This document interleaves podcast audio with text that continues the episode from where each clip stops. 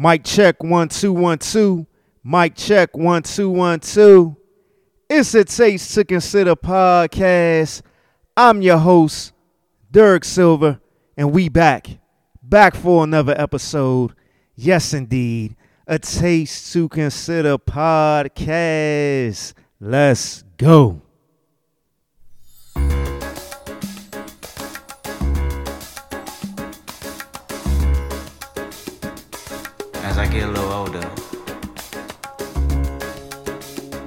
I realize life is perspective. And my perspective may differ from yours. I want to say thank you to everyone that's been down with me. All my fans, all my beautiful fans. Anyone who's ever gave me a lesson. All my people.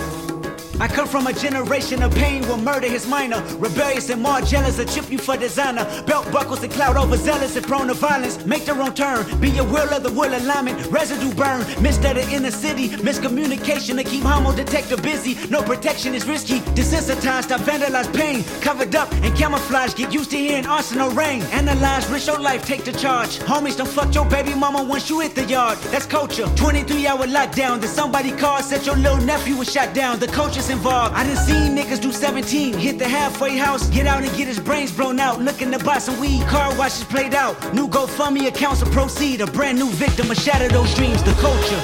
Taste to Consider podcast. Yes, indeed. We back for another episode. Friday the 13th. Taste to Consider podcast. Let's go. Kendrick Lamar, Kung Fu Kenny, The Heart, Part 5. Let's go. I said I do this for my to let y'all know what a nigga look like in a bulletproof rover. In my mama's sofa was a doodle popper, hair trigger, walk up closer. Ain't no photoshopping. Friends bipolar, grab you by your pockets. No option if you froze up. I always play the offense. Niggas going to work and selling work, late for work. Working late, praying for work, but he on paperwork. That's the culture. Point the finger, promote ya. Remote location, witness protection, they go hold ya. The streets got me fucked up. Y'all can miss me. I wanna represent for us. New revolution was up and moving. I'm in Argentina, wiping my tears, full of confusion. Water in between us, another peer's been executed. History repeats again. Make amends, then find a nigga with the same skin to do it. But that's the culture. Crack a bottle. Hard to deal with the pain when you're sober. By tomorrow, we forget the remains, we start over. That's the problem. Our foundation was trained to accept whatever follows. Dehumanized, insensitive, scrutinized the way we live for you and I. Enemy shook my hand, I can promise I'll meet you in a land where no equal is your equal. Never say I ain't told ya. Nah, in a land where hurt people hurt more people. Fuck calling it culture.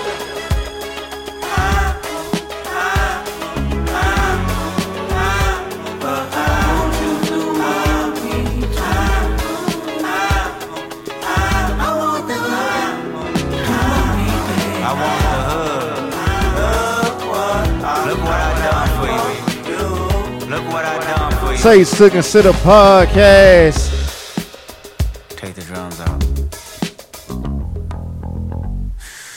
Yes, indeed. Taste to Consider podcast. We back for another episode. Let's go.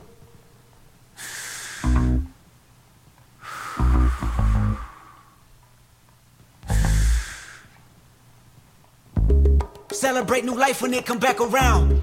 The purpose is in the lessons we learning now. Sacrifice personal gain over everything. Just to see the next generation better than ours. I wasn't perfect, the skin I was in I truly suffered. Temptation and patience, everything that the body nurtures. I felt the good, I felt the bad, and I felt the worry. But all in all, my productivity has stayed urgent. Face your fears, always knew that I will make it here.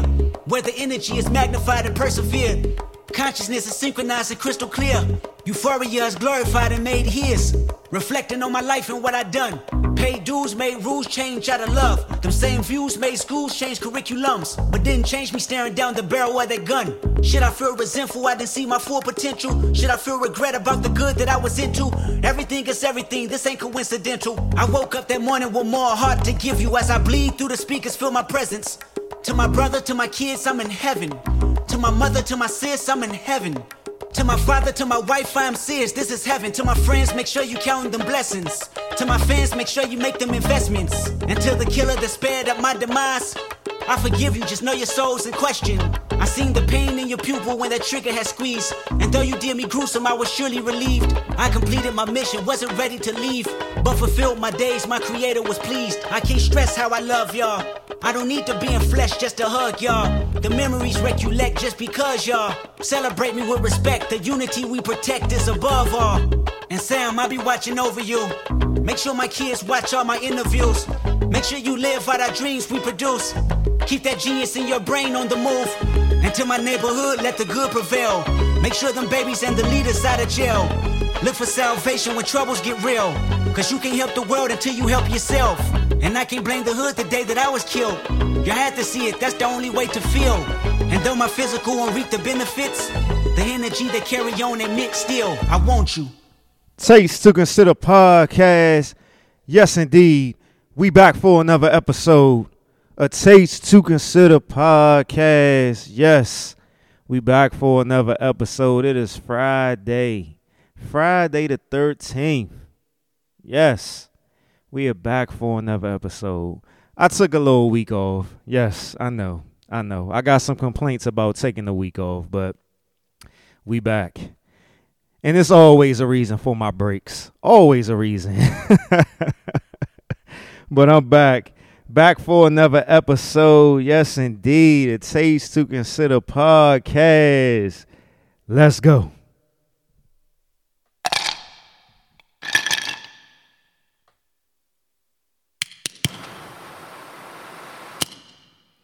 Man, it feels good to be back. I swear, them them weeks off feel like a long ass time. Like those seven days feel like a damn near a month. But I'm back, back for another episode. That was uh, Kendrick Lamar, Kung Fu Kenny, uh, K Dot, The Heart Part Five. Yes, he just dropped his album, so you know it's a lot of buzz around that and stuff. But you know, each and every episode got a theme. It always come together. It's not really anything that I do too much. Is all from the from the Most High. Or everything just come together the way it's supposed to come together. But yeah, we back for another episode. Appreciate everybody who listened to um, the episode two weeks ago. The guest I had on the show, Kimberly Whitman. The episode was titled Alignment. Got a lot of great feedback from that episode. I appreciate everybody who hit me up who contacted me um, about the episode or whatever. Appreciate uh, my guest Kim. Um, yeah, it was a great episode, and it was it was good to have a guest on the podcast.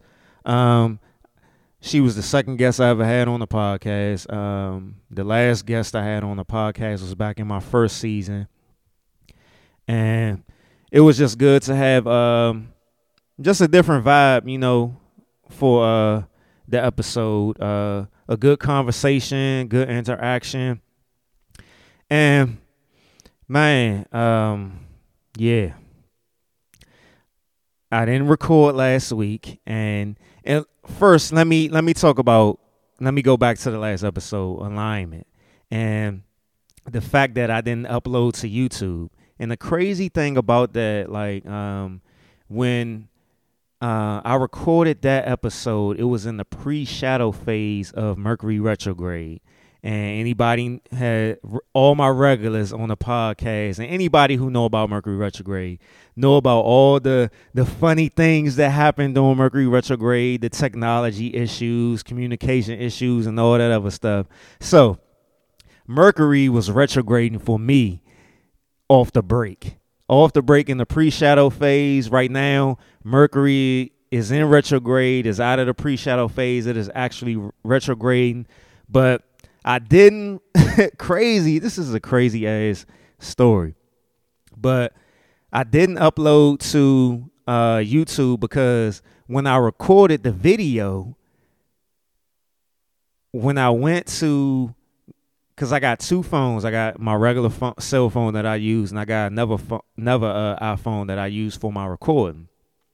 So when I went to uh, you know pull the uh, video from my other iPhone, it wasn't on the phone. So I'm like, damn, Mercury retrograde got me. The fucking episode didn't record.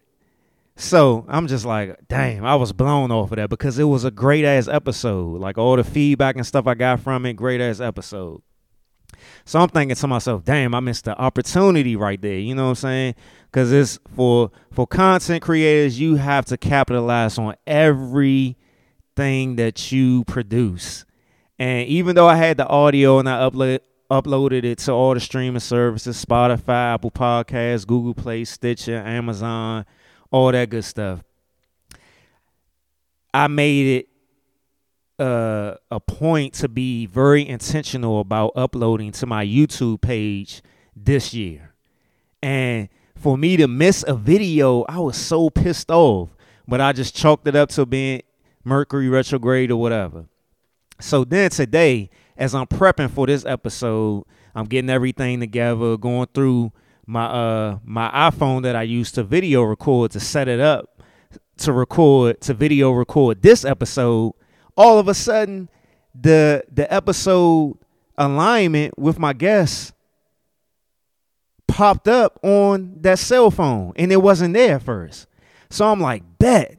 I'm like, oh my goodness. I, that's why I just I was just like, man, come on.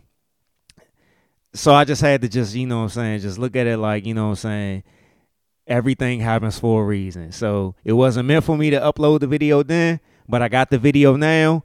So I saved the video and I'm going to upload it to YouTube and w- whatever purpose it has, then it's going to serve its purpose. So I got that video and I will upload that video to my YouTube page. It Taste to Consider network. All you gotta do is go on YouTube, type in the taste to consider. Uh, my page will pop up, all the videos will pop up.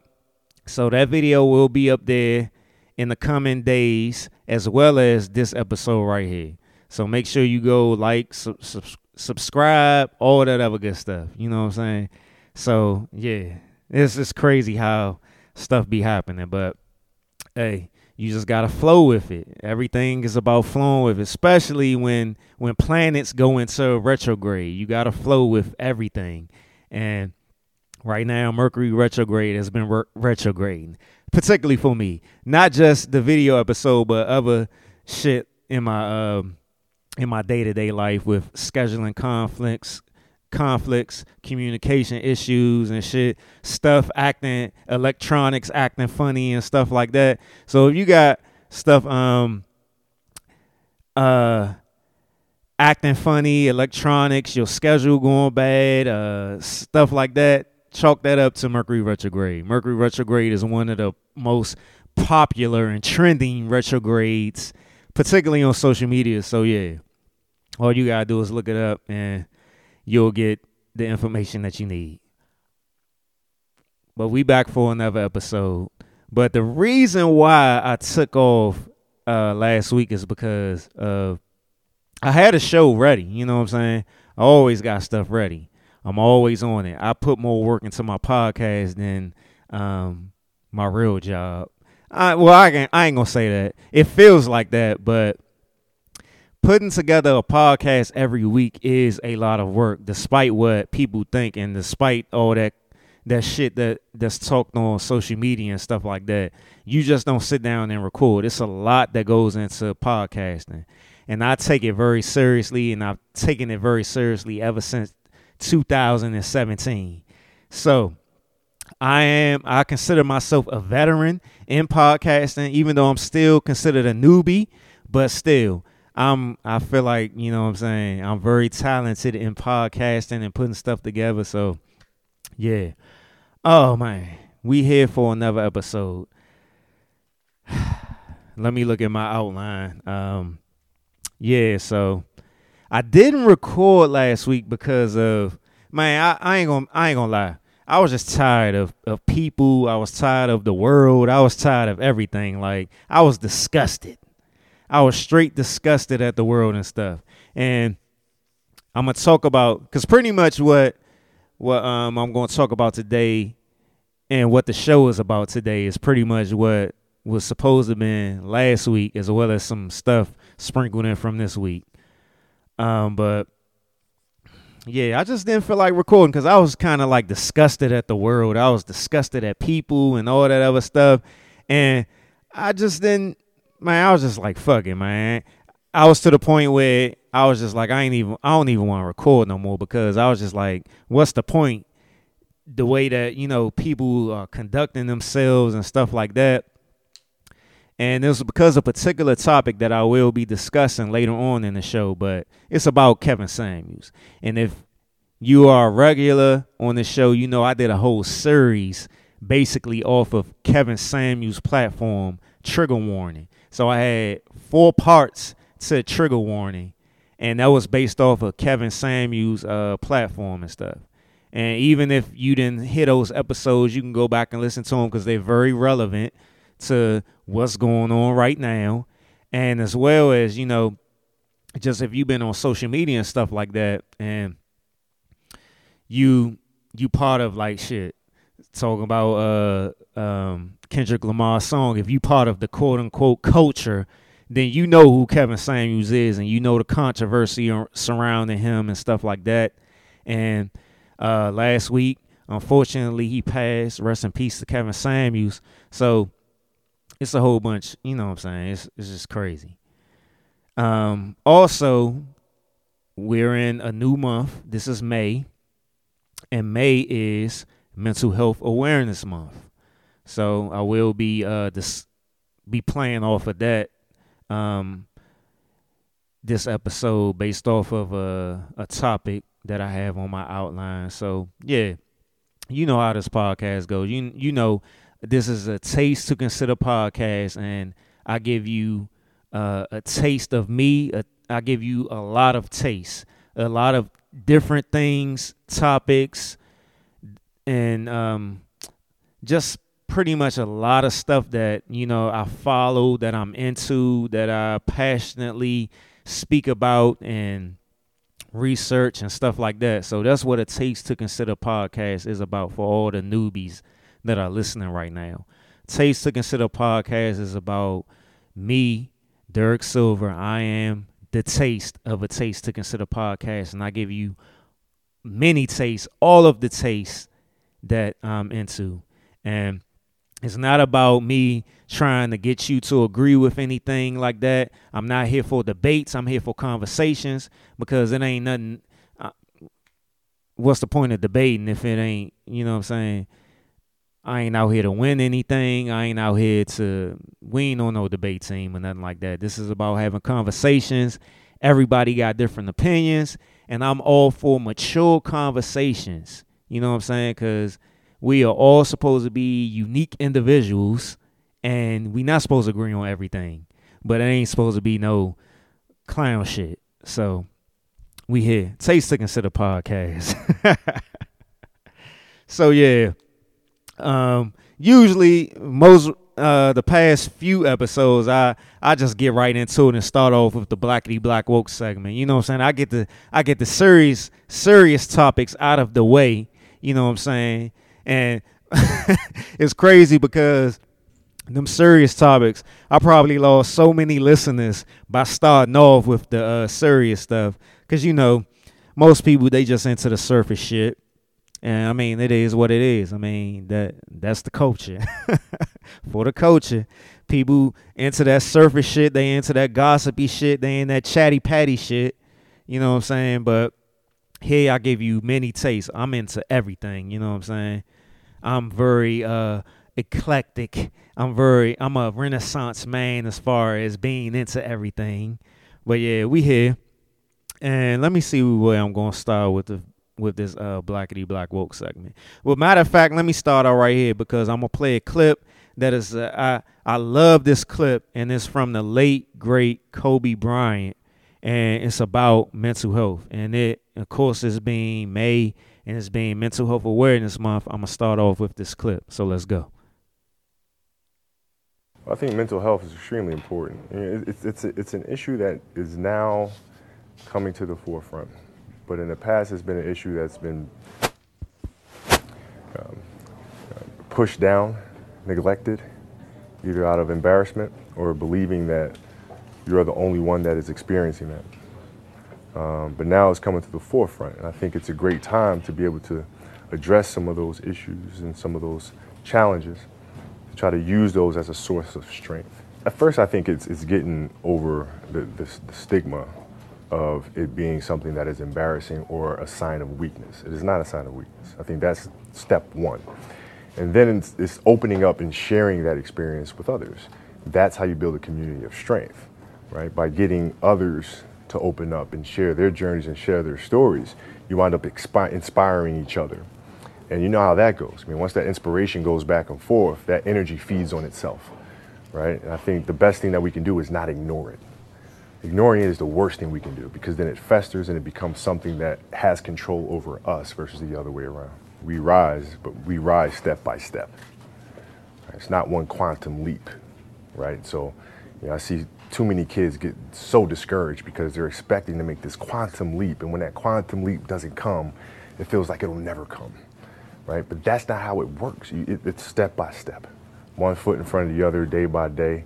Get better every single day, and then when you look back, then you look down and you realize the mountain that you just scaled, right? But you can't jump from the bottom of Everest and get to the top of Everest like that. It doesn't happen.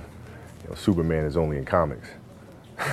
I think uh, for me, it's uh, you know, mental health is a challenge that we need to accept, not ignore.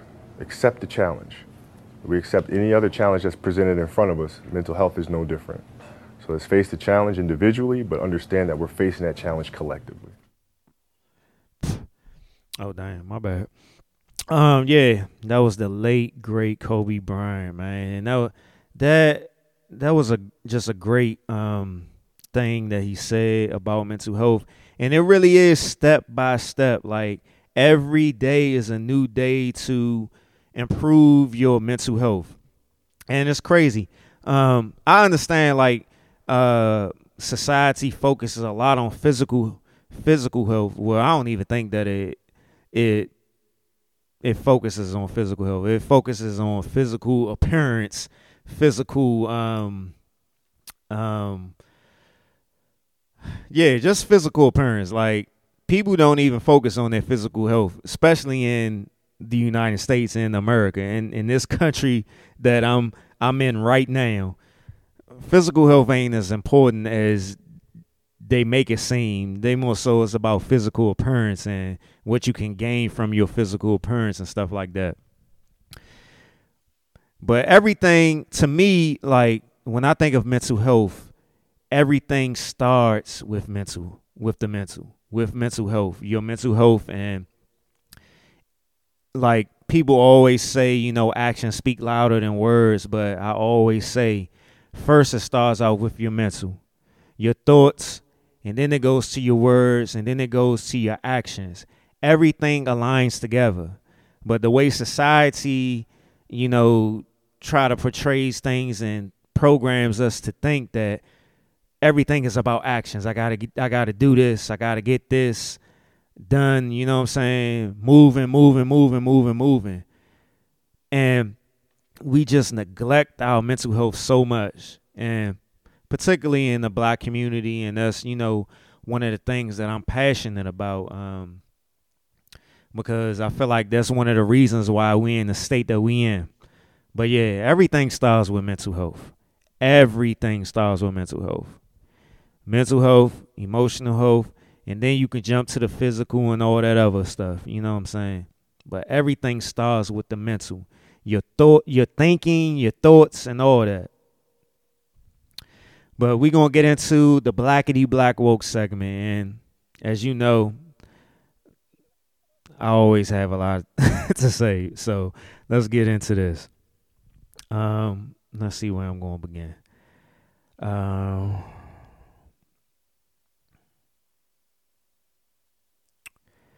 yeah, here we go again with the Ukraine shit. The United States government already gave 14 billion dollars to you to Ukraine. Just this past in the past 2 weeks from the last time you heard me speak, they've given 40 billion to Ukraine. So what is that? $54 billion already to Ukraine. All the shit that's going on in our country right now with the food shortages, shit, the uh, what, the baby formula shortages, gas prices going up. We already got homelessness in our country, been going on since forever, poverty, all that shit going on. But inflation, but somehow the government has $54 billion to give to another country that don't do shit for us. Once again, agendas.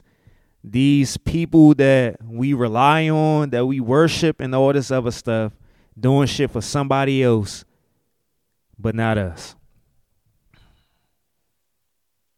And this is y'all Democratic Party right here. That's the spearhead of this.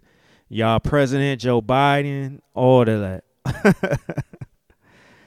oh man. And let me uh move on to a different topic, but I'll come back to the Ukraine shit. So the FDA restricts Johnson and Johnson's juice due to blood clot risk. And y'all know this stuff, this information has been out there for a while, and everybody has been trying to dispute it and all this other stuff, and talking about how safe the juice is for people and all that other stuff, and just glossing over the fact that you have these effects from the juice. But yeah, moving along. Um, the crazy thing about what I just said, right? You know what I'm saying? That's why I uh, try to try to code it a little bit, was because even when this breaking news was reported on Twitter, right? This breaking news was reported on Twitter without the coded inf- information or the coded words and sp- and speak that I I just put in there. Twitter marked the FDA's announcement as misinformation. That's some clown ass shit right there. And that show you how they how hard they are working to try to keep this agenda and this narrative going. Because you have a social media site labeling breaking news from a federal agency as being misinformation. How, Sway? How, Sway? Come on, man. and y'all remember uh I was talking about a couple of episodes ago, past two episodes, I was talking about how um there's been a lot of uh crazy things going on with these food distribution sites and centers and stuff like that. And recently, a Walmart distribution center in Indianapolis caught on fire, and it's been a it's been several um, incidents and news stories out here, not pushed by the mainstream media, but real incidents that was pushed by other media sources, but not mainstream media, about these food facilities having fires or plane crashes into them and just crazy ass incidents happening to these food distribution centers and stuff like that while we having these quote unquote food shortages. Come on now. Come on man. We gotta think man. We gotta stop just man whatever. Moving along like I like I said, I'm just here to give you a taste. You know what I'm saying? It's up to you whether you you like it or not. So, the big topic in the past couple of re- weeks was the uh, Roe v. Wade stuff. It's been trending and all that other stuff. So, in the midst of me talking about this, I got a couple of clips and stuff like that. So, you know what I'm saying? I'll get to those clips, but we're going to get through uh, this topic. Roe v. Wade is is happening it's trending. Uh, it was a leak in, uh, with the Supreme Court about them actually um, dropping this legal decision of abortion being legal. And now it's about to be illegal, according to the leaks and stuff like that. And so all the talk that's going on. So, um, how I wanna how I wanna uh, discuss this, because this is a delicate topic, particularly for me as me being a man and all the controversy out here and how a lot of people is like men shouldn't be speaking on this and all that other stuff, you know, women's rights, women bodies rights and all that other stuff.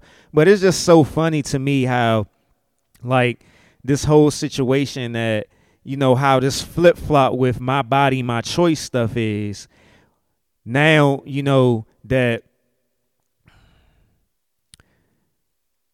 how they're trying to portray it with the Republicans being against abortion.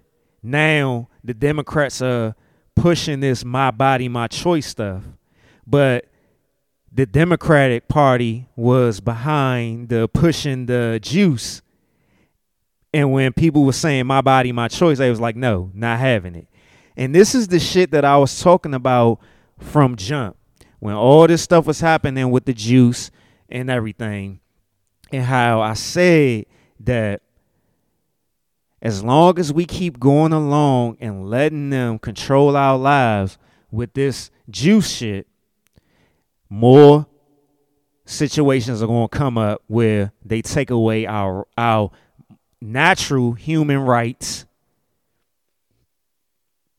And the so-called rights that was already in place that benefit us they basically is going to take away our control to have autonomy over our own self. And this is what is happening right now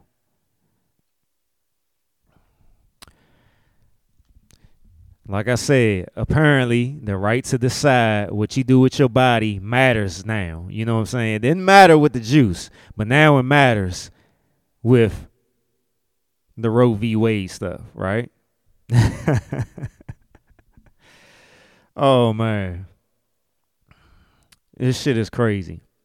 You know what I'm saying? When it came to the the juice, the Republican Party was my body, my choice. But now, when it comes to abortion rights, it's your body, my choice.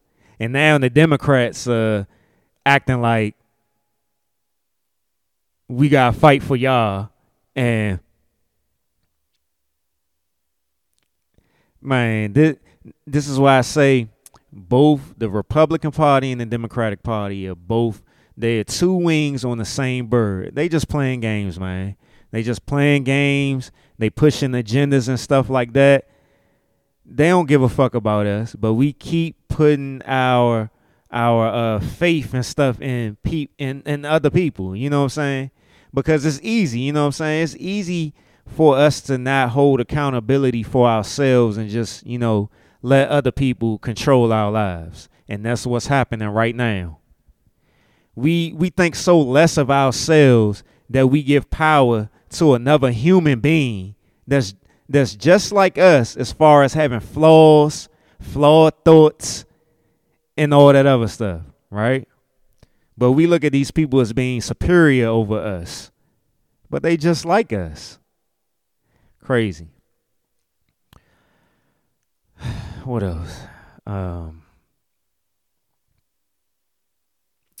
like you have all these feminists and stuff out here and stuff talking about some, you know, um, my body, my choice. But these were the same people that were saying, nah, you gotta get that juice. I don't wanna be around you with that juice and all this other stuff. It's just flip flopping shit. Cause just like when I was talking about when when Trump was in office, and all this stuff was happening and they was producing the juice and all this other stuff. All the democrats was like no i ain't taking it. I ain't taking it. But soon as democrats got into power got into the presidency and stuff like that then it's all yeah the juice is good for you. The juice is good for you. It'll protect you. It'll protect you. And we just fall for this shit. We just straight fall for the shit. How I feel about it is like I'm not going to tell nobody what to do with their body. You know what I'm saying? You make that choice for yourself. So I'm not sitting here being an apologist for nobody. I see the bullshit from both sides. And I and that's something that's lacking with the majority of society. They don't see the bullshit from both sides. Like I already said about accountability, a lot of people don't take personal accountability for stuff. You know what I'm saying? Because you can look at this a lot of ways. Um, when it comes to abortion rights and stuff like that, um, people can do whatever they want. That's how I feel. You do whatever you want. If you've been um, raped or something like that, and you have an unwanted pregnancy, you do what you want. I ain't got. I'm not gonna say. You know what I'm saying? I'm nobody to sit here and judge you and tell you what you should do or whatever. That's your choice because that's your life, and you got to deal with the uh, effects of whatever deci- decisions you make. But a lot of people, like I already said, don't want to take personal accountability on how they live their lives. And you sit here and a lot of people they they have control over certain aspects of their lives and how they um, choose when they want to get pregnant and stuff like that. So it's a lot of uh, personal accountability that can be placed in this particular topic, as well as uh, everything that's in life. You know what I'm saying? I know some things happen out of your control. That's what life is about. But some things are in your control. So we have a lot of power that we don't want to take accountability of.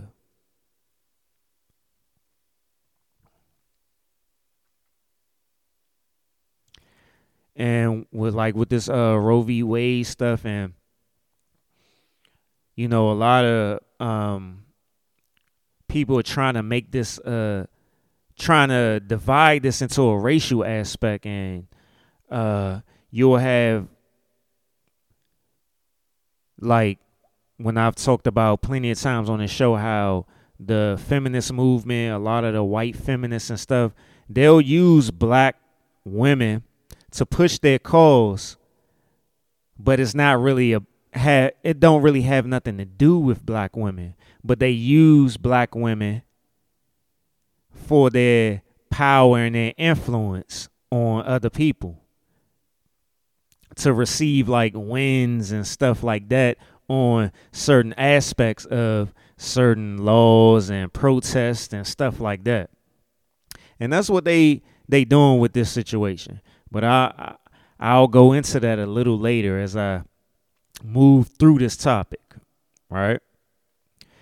Cause just giving a little context on the Roe v. Wade stuff, right? So Roe v. Wade, a lot of people will sit here and be like, "Who's who's Roe? Who's Roe? Who's Roe?" this case they labeled the actual person that this case the foundation of this this case and this law was placed on. Her name was jane roe. That's the alias that they gave her. But her real name was norma mccorvey.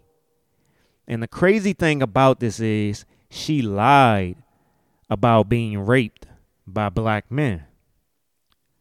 And that's why that's how this stuff all started. And she she came out later on in, in her life after the case went through and the law was passed and stuff like that and said that she lied about it. It's a it's a whole news story and stuff out there. Like if if you really go pay attention and and you don't even have to go down no rabbit hole. Like the information is out there. She did a whole news story about it and everything where she said that she actually lied about being raped by black men. But of course, back then, you know what what has always been the biggest fear, and it still is a fear today when it comes to white women and white society. That's why I say white white women can be some of the most dangerous people on this planet when it comes to black men. And this is a this is we've had a lot of examples of it. I mean, like if you think about Emmett Till and stuff like that, all several lynchings that was going on back in the day. You think about Rosewood. If you if you go look at the movie Rosewood and stuff like that, like it is always convenient to tell a lie on a black person, particularly a black man, and these white people get away with it. but yeah, her name was Norma McCorvey. That that's who Jane Roe was, and she lied about being raped about by black men, and that's how this this whole law and stuff was passed because of the fear of black men, right? Crazy. Um, and in the midst of like all that, even before this case and the law was passed and stuff like that, is all like I said, there's always been this fear of black men or whatever. Uh, you think about um, what's the what's that movie back in the day? Um, damn, I can't even think of it. It's, it's messed up. I can't even think about it. Um, that movie, damn, uh, damn, I can't even think of it. It's the it's that movie back in the day. Um,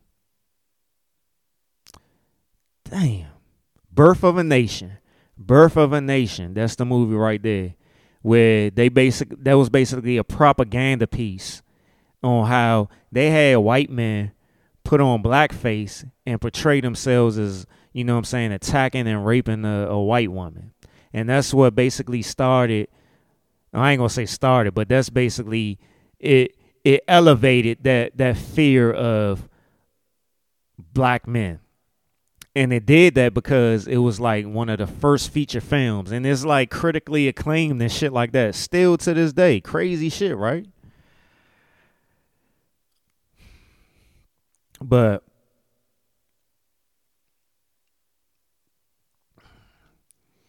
when I think about like just this whole situation with Roe v. Wade and all this stuff that's going on in the political landscape and stuff like that, so many people are just like attached to they're so attached to um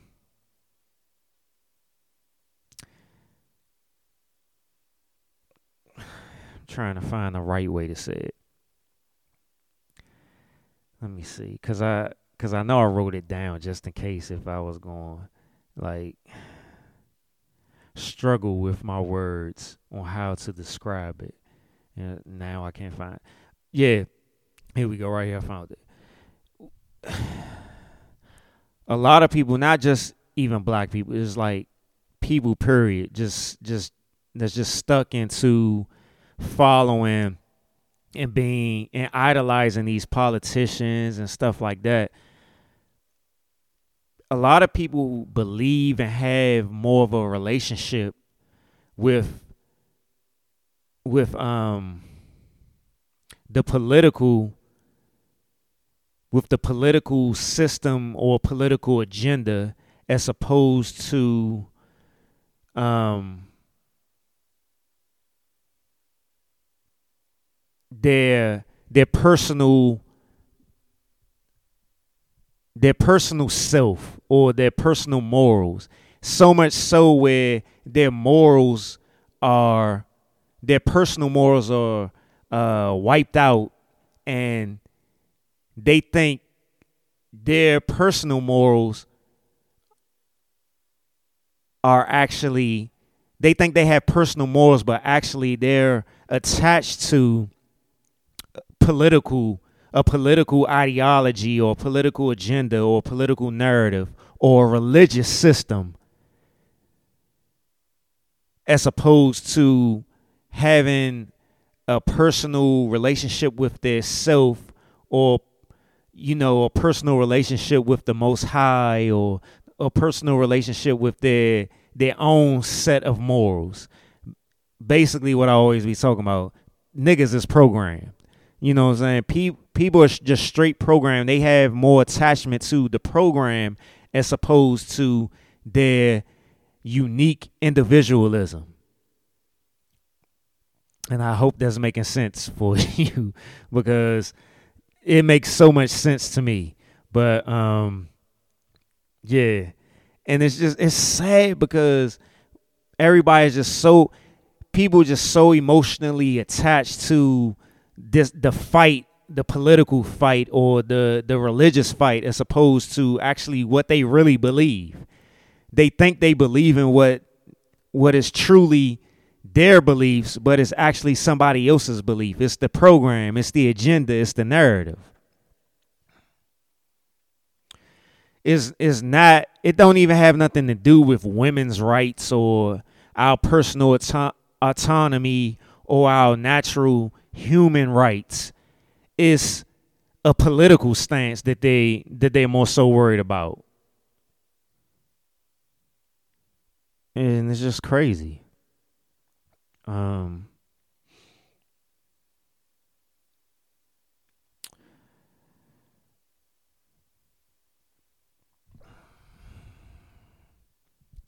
I'm trying to, you know, tread lightly with this. And it's not that I'm afraid to say something. I just want to say what I truly feel and what I feel is is right. And it's a, it's a it's a delicate topic when it comes to um, a person's a person's um, choices and stuff like that because like i said so many people are just so attached to a political agenda or a program or a narrative and stuff like that that they truly believe they get so emotionally attached to it that they believe that is actually their their perspective their point of view and stuff like that. It's just crazy. And they talk all this stuff about pro life and all this other stuff, but it is never about like like I said with the them giving all this money to Ukraine and stuff like that. If it was really about pro life and and pro choice and stuff like that, they would be investing in us. They would be investing in the the the human in- infrastructure as well as the the the um the actual um, the actual infrastructure of the, the country that we are in, and not just loosely giving the money out to everybody, every other country. You know what I'm saying? Like if if this was really about pro life and pro choice and and human rights and all this other stuff, they would be investing in the place that they sit in right now, the place that they claim to to campaign for that they uh want to protect and stuff like that. But that's not what they doing. You know what I'm saying? Everything got has to have an agenda to it. Whether it's lining up their pockets or having s- some type of human power or some type of godly power over some people that they believe is uh below them.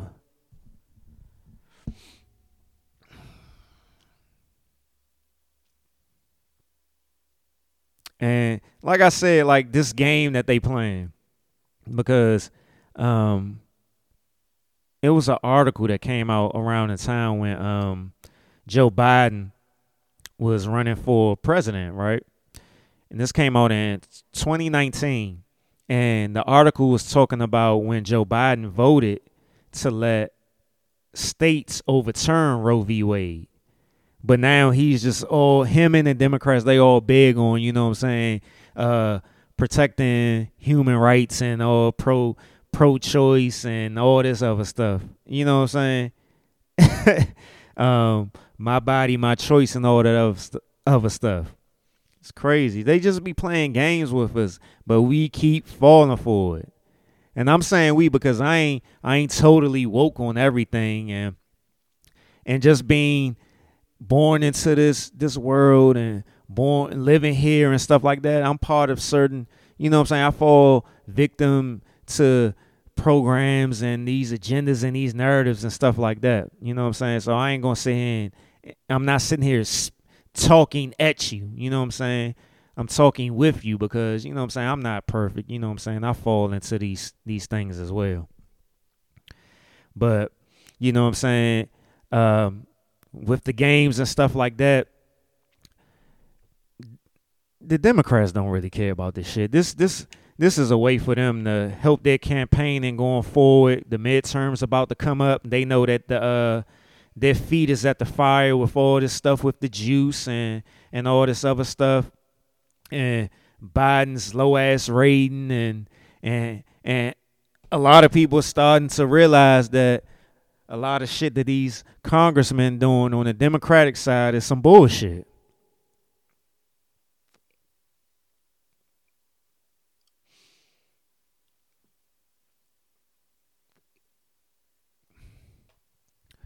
But just speaking on the uh, Republican side of it, like Mitch McConnell, he he came out and said that you know the national uh, abortion ban is possible, that it's going to happen, and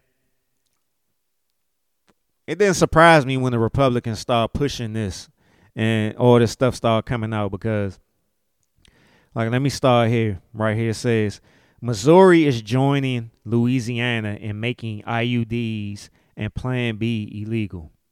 Arizona GOP Senate candidate calls for condoms to be banned in all states.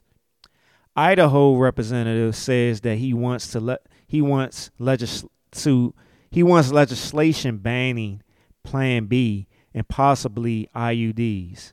This ain't about abortion, man. I'm trying to tell y'all. This is about something that's been way deeper and going on for a while statistically and it has to do with white people aren't producing anymore. They aren't producing at the rate that they would like. So you see the certain states that are putting these laws into place or whatever. These are predominantly white states. They doing this because they aren't producing anymore they are afraid right now. They're afraid because all these people jumping across the border.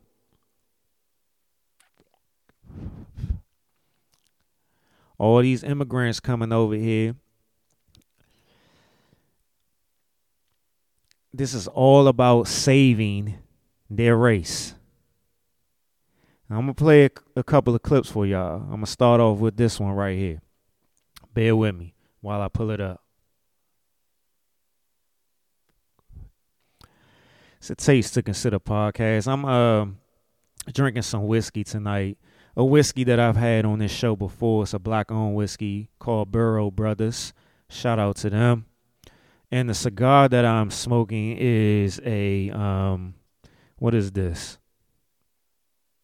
Uh what is this? read the label. It's a Gilberto Oliva cigar. It's a nigger I can't even pronounce the shit. Nigger I ain't even. maybe I'm too lit too fast, or maybe I'm just struggling today. I'm gonna blame it on Mercury retrograde. But I got the clip right here. Let me pull it up. Now, white people are really frightened. If you don't understand the destruction of Planned Parenthood uh, offices, and you don't understand the wall that we're going to build on the southern border of the United States, you haven't read the book The Birth Dearth by Ben Wattenberg. Ben Wattenberg was a brilliant Jewish man who was a member of the American Enterprise Institute, and he wrote a book, the first paragraph of which says, The main problem confronting the United States today is there aren't enough white babies being born in this country. He was an advisor to presidents of the United States. He wrote the book in 1987. He says there are, if we don't change this and change it rapidly, White people will lose their numerical majority in this country, and this will no longer be a white man's land. Now, I'm not misrepresenting, this. I'm telling you exactly, almost exactly what he says. He says there are three things we can do to solve this. Number one, we could pay women to have babies, as they have been doing in Western European nations for years. Then he says, and these are his words, not mine, unfortunately, we would have to pay women of all colors to have babies, so we don't want to do that. He says the second thing we could do is increase the number of legal immigrants that are allowed into this country every year. Then once again, he says, unfortunately, the vast majority of those wanting to come to this country today are people of color, so we don't want to do that. The third thing he says, and white men, women had better pay attention to this. 60% of the fetuses that are aborted every year are white. If we could keep that 60% alive, that would solve our birth dearth. Does that sound like racism to you? Can you talk a little bit about the trauma associated with? The trauma associated with it? Yeah. One of the main traumas is it tells white people that they are superior because of the lack of melanin in their skin. And then they find out suddenly that we've got a black president. That's traumatic. That's where the trauma is. Living a lie, finding out the truth, is traumatic. Finding out now, recently, that within 30 years, white people will be in the numerical minority in this country is going to be traumatic. White people are scared to death right now, particularly white males. They're scared to death that they are going to lose their power in the future. And they are. But if you want to get ready for the future, if you want to be treated well in the future, treat others well in the present. What we do in the present constructs the future. Um, I talked about this plenty of times before on this podcast, and I say that all the time. That phrase comes out of my mouth all the time on this podcast. like I talked about Planned Parenthood before and how uh, Margaret uh, Sanger created Planned Parenthood, and she was a known racist. She spoke very badly of black people having babies, and that's one of the reasons why Planned Parenthood was created. I mean, it just is what it is. But hey, the new Future album came out, right? So let's let's rock that up for the culture, right? For the culture.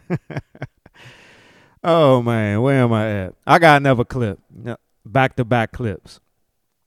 And this one was very disturbing to me. This is one I came upon actually this week.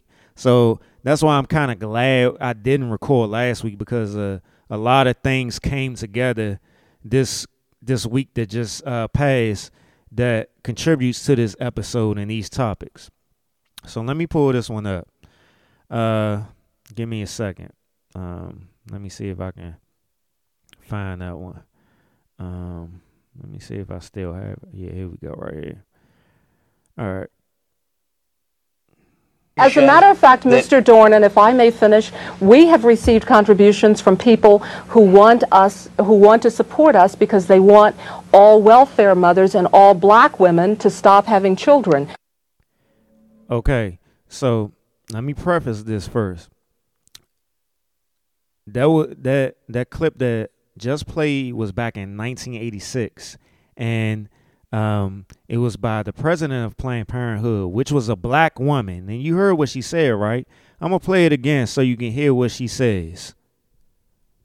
As a matter of fact, Mr. Dornan, if I may finish, we have received contributions from people who want us, who want to support us because they want all welfare mothers and all black women to stop having children.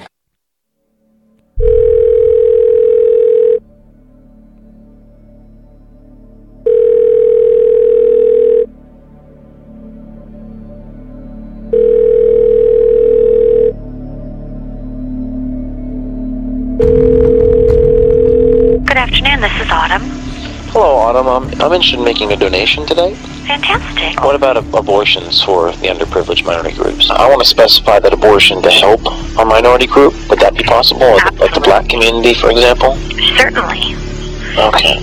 So, so the abortion could could be, you know, I could give money specifically for a black baby. That would be the purpose. Yeah, absolutely. Um, if you wanted to designate that you wanted your gift to be used to help an African American woman in need, um, then we would certainly uh, make sure that that gift was earmarked specifically for that purpose. Great, because I really face trouble with affirmative action, and I don't want my kids being disadvantaged, you know, against um, black kids. I just had a baby. I want to put it in his name, you know. Um, you know, so that's that's definitely possible. Oh, always, always. And we just think, you know, the, the, the less the less black kids out there, the better.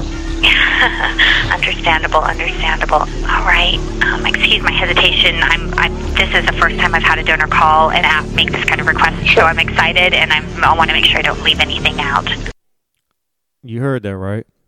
That was an actual clip of an investigation that uh, was done on Planned Parenthood, showing that Planned Parenthood actually accepts donations for from people in order for black people to get abortions. So this ain't no this ain't no conspiracy theory or nothing right here. This is facts. Facts over feelings. Like I've been saying, right? Yeah, so man,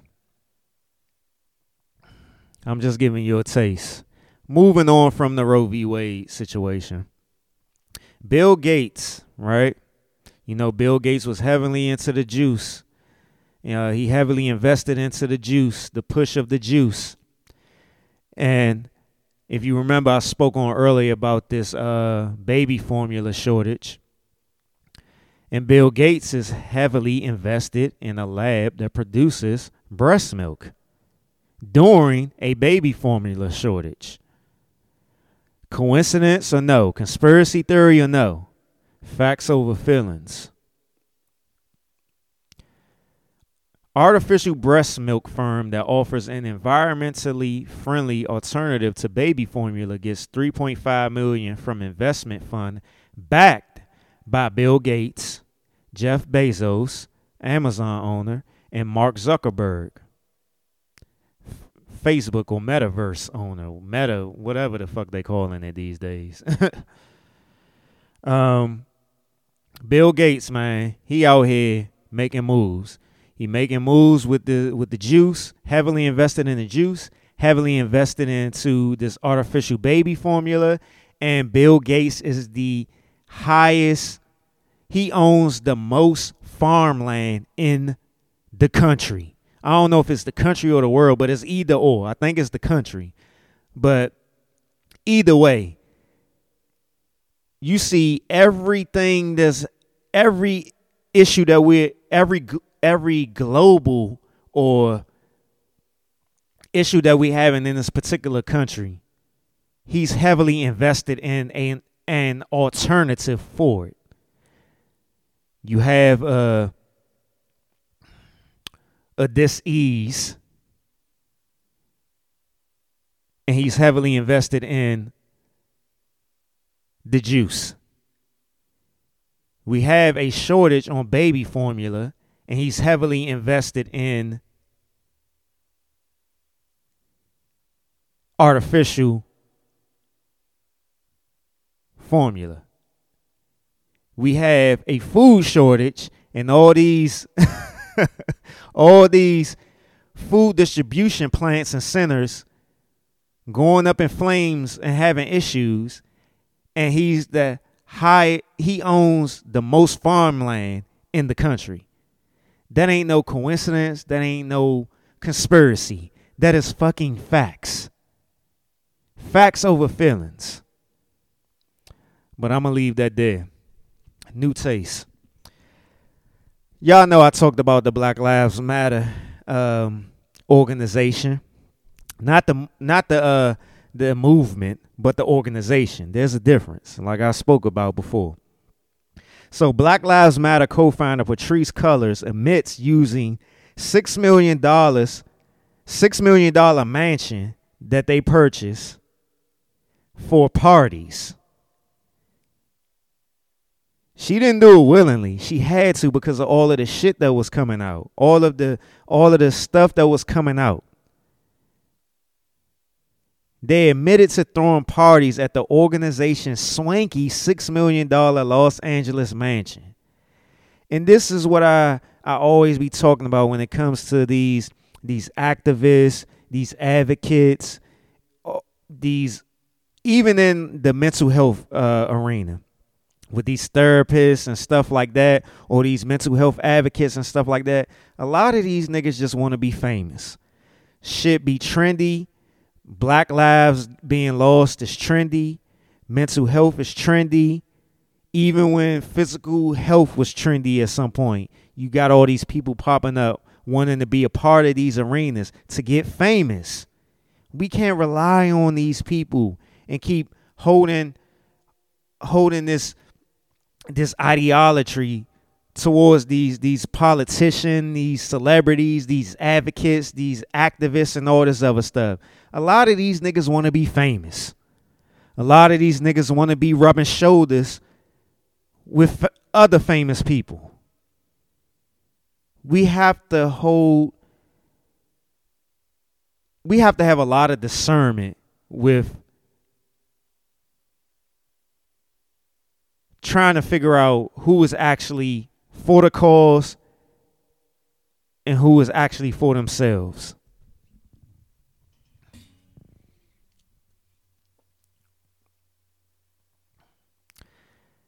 Another headline on this Black Lives Matter co founder Patrisse Cullors admitted that she lied when she denied using the group's $6 million LA property only for official business as she reveals that she hosted parties there.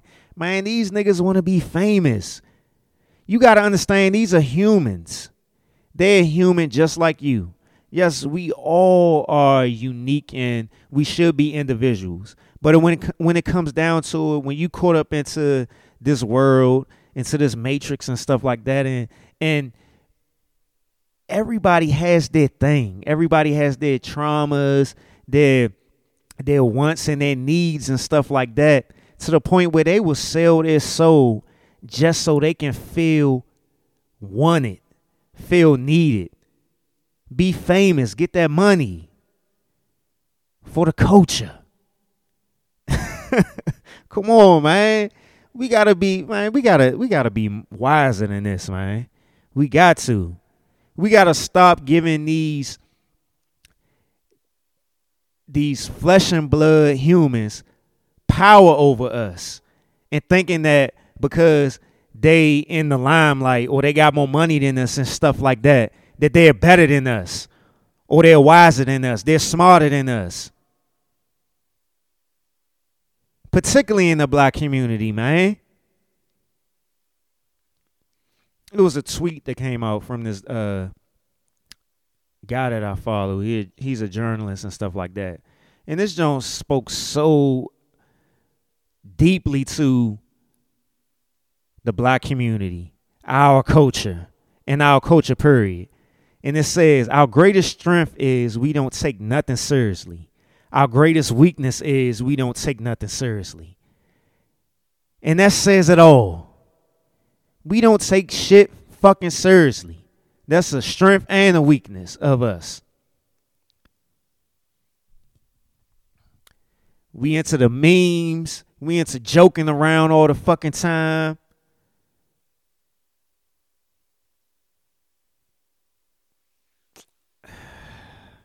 That's the end of the Blackety Black Woke segment. I'm moving on. Let's move on to the movies and TV. I've been watching a few things in the past couple of weeks that I want to uh, talk about. So it's this uh, it's this this show that's on HBO Max, and it's actually another show and documentary about it out. And excuse me, burp number one. Damn, I'm an hour into the show, and the first burp.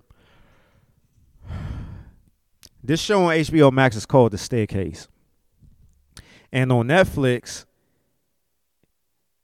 it's another uh, show. I don't know if it's a. I don't think it's. I think it's a documentary on Netflix, and it's titled the same thing. And it's about the. Uh, it's a true story, and it's about. Um, let me uh, make sure I get the information right. I want to get y'all the correct information. Let me pull this up. Um, the staircase. The staircase um, the staircase. It says in 2001, novelist Michael Peterson's wife died, and he claims she perished after falling down stairs at their home. The medical examiner, however, determined that she had been beaten with a weapon, which led to Peterson becoming the suspect in what would become a murder investigation.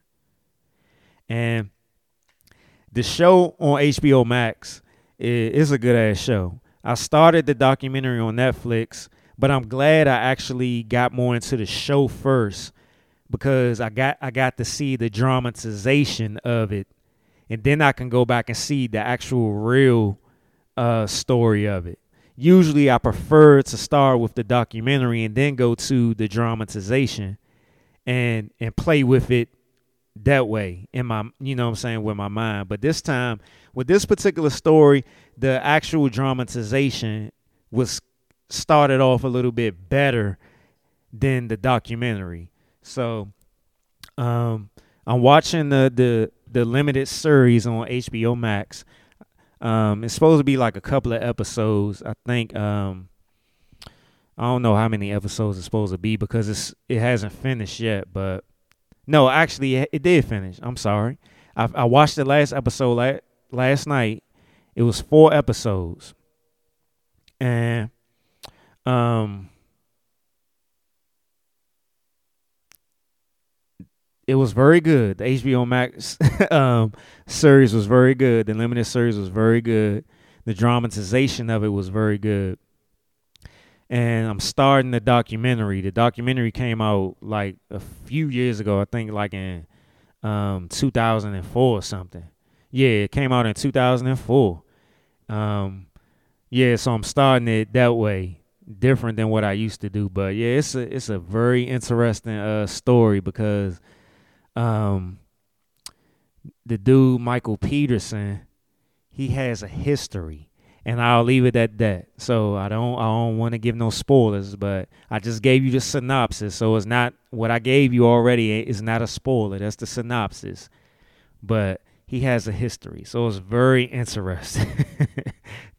and um yeah, it's an older white gentleman and it's just a lot of twists and turns because of the the dramatization uh with the family being involved and stuff like that with the with the kids because they had separate kids and outside relationships and stuff like that and it's just a wild ass story man.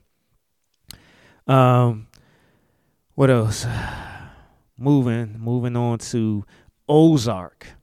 The the the final season of ozark had two parts to it and the second part came out a couple of couple of weeks ago like two weeks ago and um I enjoyed Ozark. Ozark was a great show.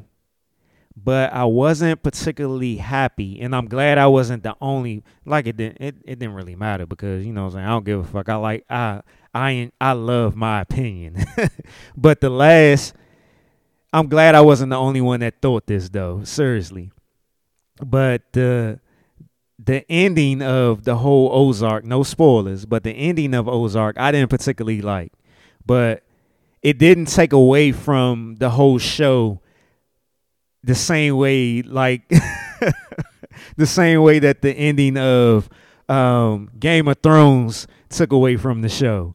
So yeah, I enjoyed the uh, the last season of Ozark though, but that that ending I didn't particularly like, but it didn't take away from the rest of the the last season.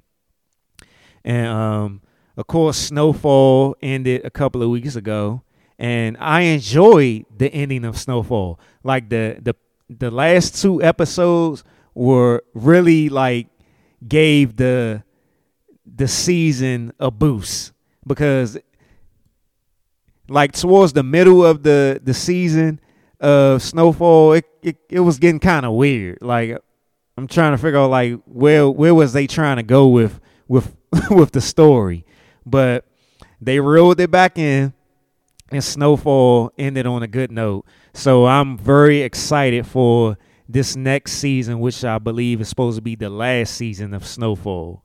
Yeah. I swear, man, these shows with their endings, man, they got to do better. It's almost like the writers and the writers and the directors just they they get burnt out or they just straight tired of the show and they just be like, I want to get this shit over with. um, what else? Uh.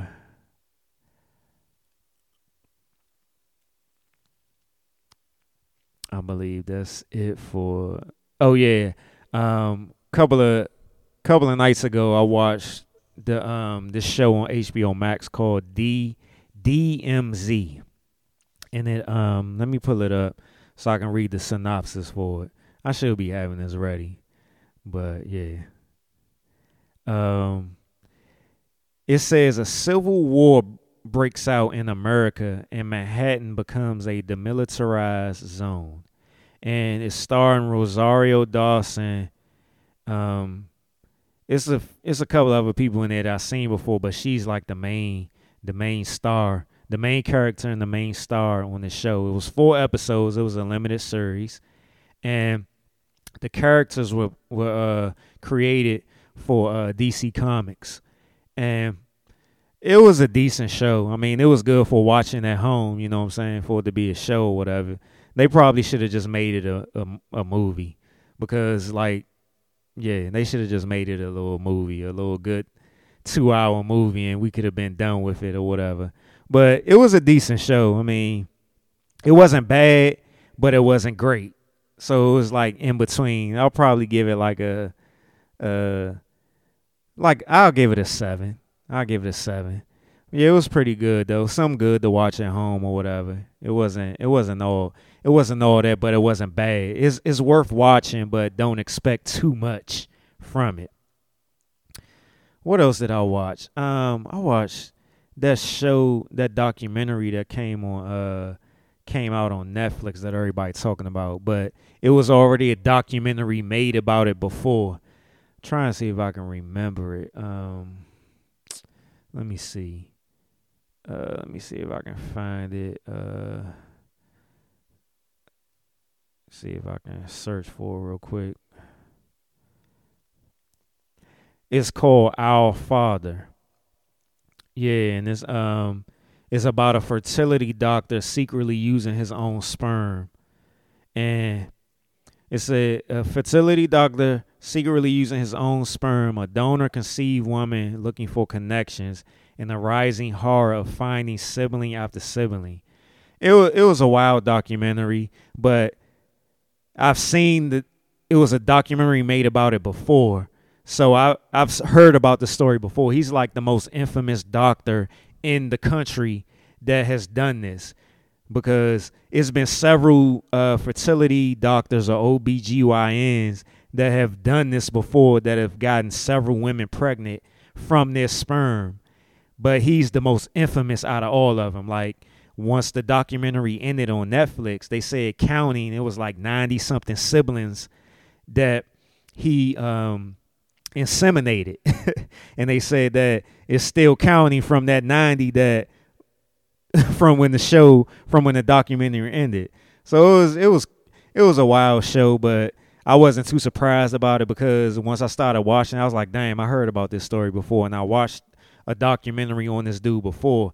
And I think the previous documentary that I watched about him was on HBO Max.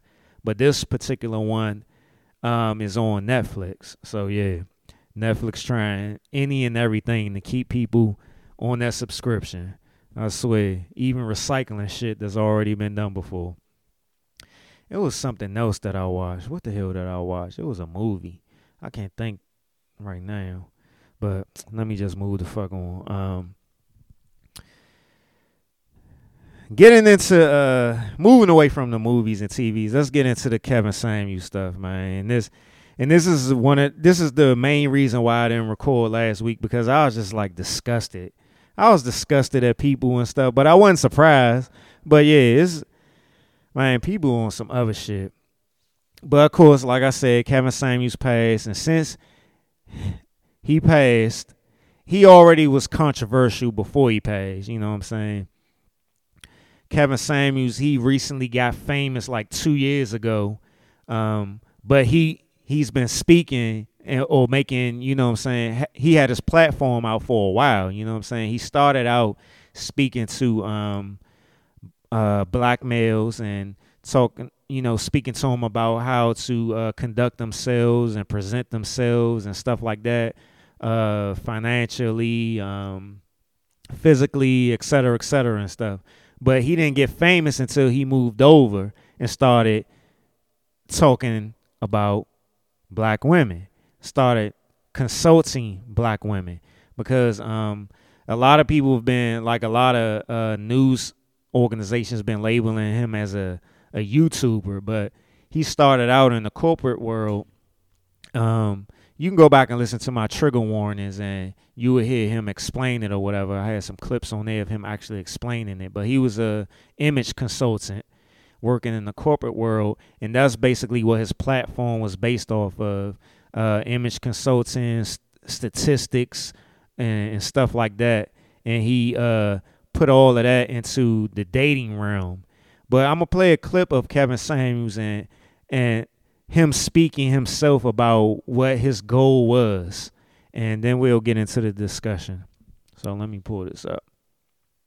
I want to see black. Yes, I want to see black men and black women together, but I want to see black women valuing black men as black men deserve to be valued. Black men, you are worthy. You have done great things in the last 20 or 30 years. You've taken your image back from cops, deadbeat dads, and everything else. You stepped up to the challenge, and this is your time. This is your time. The gender war is over. Average at best happened in 2021. That is over. 2022, we're going into it. Self awareness is sexy. Men are going to show the work, and women are going to show their worth.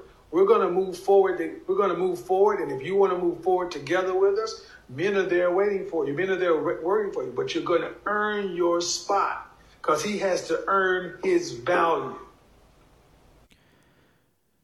And that was from Kevin Samuels. That was in his own words. And if you go back to the first trigger warning, and I encourage you to do that, as well as the other ones.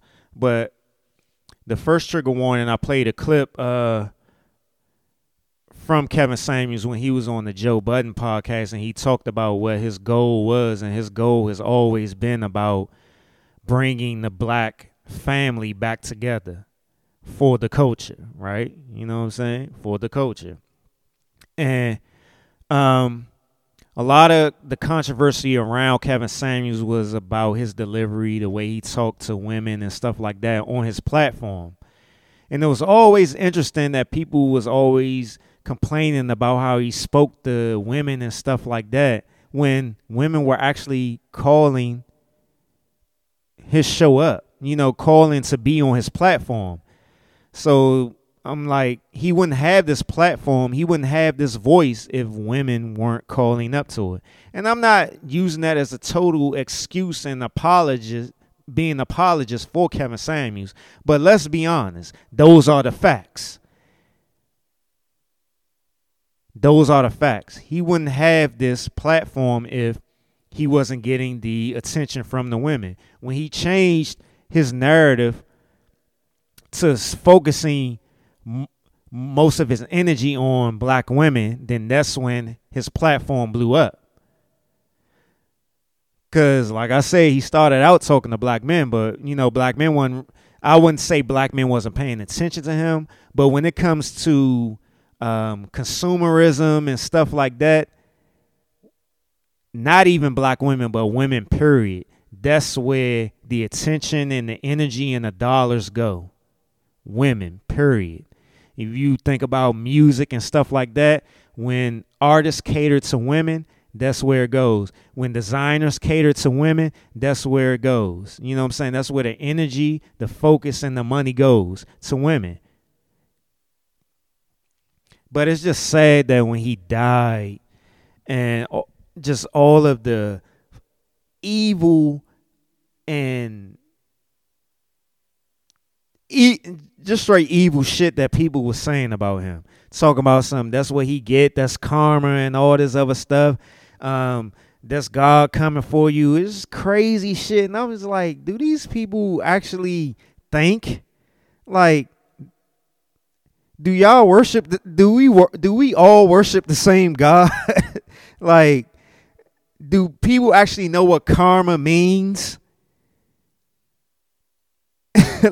I'm just so confused about this. Like, and it just it just shows you, and that's why I titled that series "Trigger Warning." Because a lot of people were triggered by the things that he would say. Take out his delivery and how he talked to women, but his message was more, was more so the problem as opposed to how he spoke because I see plenty of people, men and women, talk crazy to other people, and they're supposed to be therapists, life coaches, and all this other stuff. For example, um, Zant, Vanzant. Van Zant, her show, she had her show on the OWN network, Oprah's network, and stuff like that. She talked crazy to people too. Kevin Samuels talk crazy to men and women.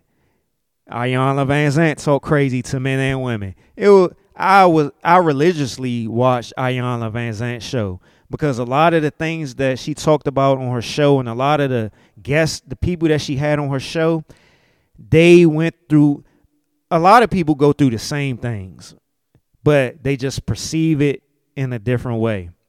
Their perspectives and their perceptions on it is different way, but it's a, when it comes down to it, trauma is trauma, and a lot of people deal with trauma in similar ways and in different ways, but you can relate to it because trauma is trauma.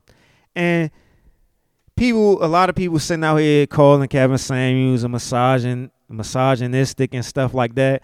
But a lot of his, uh, a lot of his rhetoric and a lot of the the themes and his his narrative, he got from a black woman.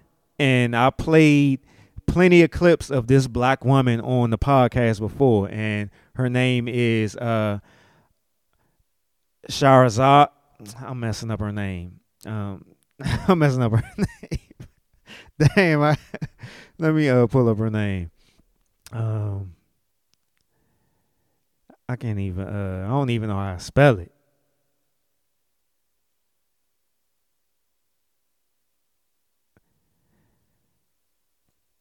Shahrazad Ali, and she's an author. She's a black author or whatever. A lot. And he even said this.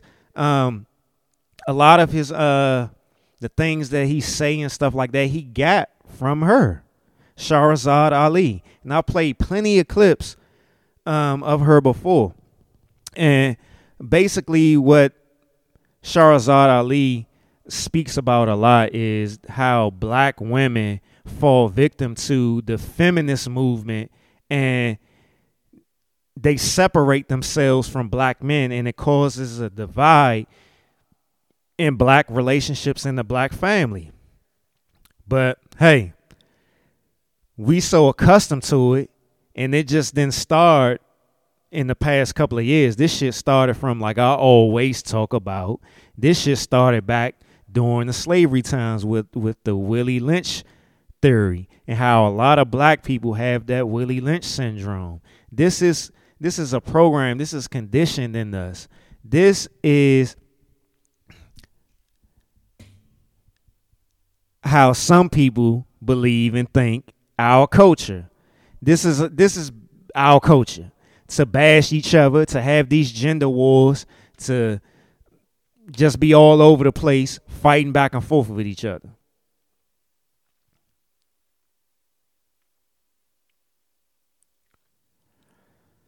I'm gonna read a couple of things that people were saying, like you know, like Kevin Samuels talk about um, high value men, high value women, undervalued men, undervalued women, and stuff like that.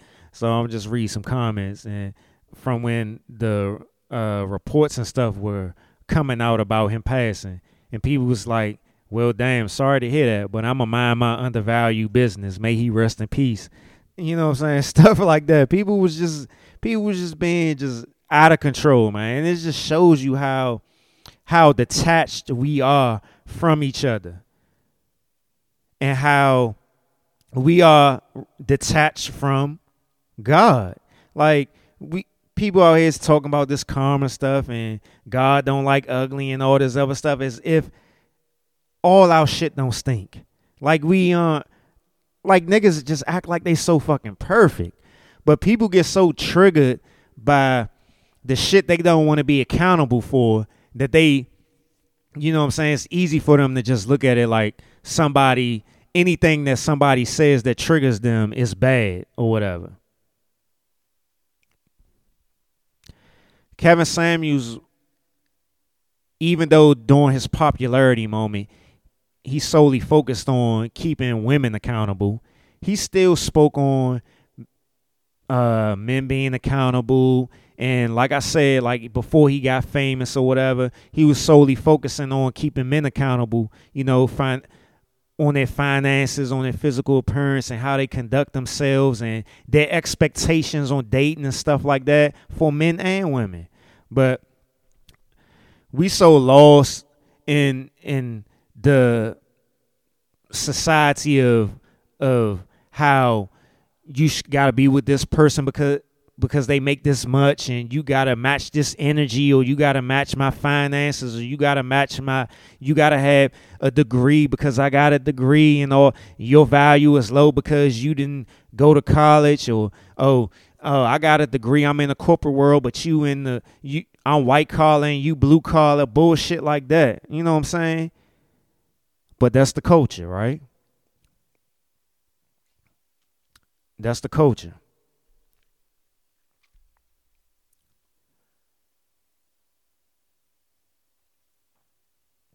people out here calling Kevin Samuels the godfather of cruelty and all, all this other shit.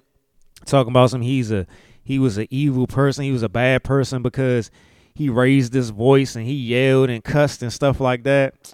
Come on, man. I've seen so many of these these so-called in social media influencers, these these women on social media being influencers cussing and, yell at these at these these men and women and stuff like that. But because it's a woman, it's acceptable. You know what I'm saying? But don't let no black man talk down to no black woman. Then you know what I'm saying? It's a problem if a black man talk down to a black woman or black women in general or whatever. Because all black women ain't getting uh triggered by this. This ain't no misogyny. So if we calling Kevin Samuels a misogynist, then we can call um, Iyanla Vanzant a misandrist. And I'm gonna get to the definition of misandry. I hope I'm pronouncing it right. I was pre-gaming. Yeah, but Kevin Samuels, he he only talked about male and female relationships, and he was trying to um, talk to women about their expectations and how a lot of their expectations were too high based off of what they actually brought to the table and what they can reciprocate in a relationship. And he was doing the same thing with men. He was telling these women, don't expect to find a man who makes six figures and you ain't making six figures. You don't cook, you don't clean, you don't know how to cook or clean. You don't you aren't emotionally um, available to a man and vice versa. He was telling these dudes out here how you expect to date a woman who's in the corporate world and you don't own a suit or you don't know how to pick a cologne or you don't you know what I'm saying you ain't so it's all about expectations and understanding what you like don't it's just all about reciprocating. You know what I'm saying? You can't sit here and just totally expect that you're gonna date a you're gonna find it's not one thing that always will um one of the things that he would always talk about that I noticed was how um he would tell a lot of these women out here that you can't expect to find a man that makes six figures because the way society is set up, the way that um, a lot of men out here don't make six figures. It's a lot. You have to expect that because of how society is, the ratio of men to women and stuff like that, that there's going to be men out here that make less than you. So don't solely focus on how much he make. What else can he do for you? And what else can and the same thing with men. What can you do for this woman? So it's just all about temper you know what I'm saying, tempering expectations on on on men and women in the dating dating world. You know what I'm saying? Faults, attributes, duties, and stuff like that. You know what I'm saying? Everything don't always have to come down to salary and what degree you have and shit like that. Shit is crazy. Um, what else? Yeah, just the fact that you know you had so many people out here just celebrating a person's death, discounting the fact that this man had had kids, he has a mother, he has friends, family, and stuff like that, and these people have to find out that he he's dead based off of social media and then seeing all the the negative talk about him and stuff like that. You know that just shows you that that that that whole cliche saying of hurt people hurt people is totally true.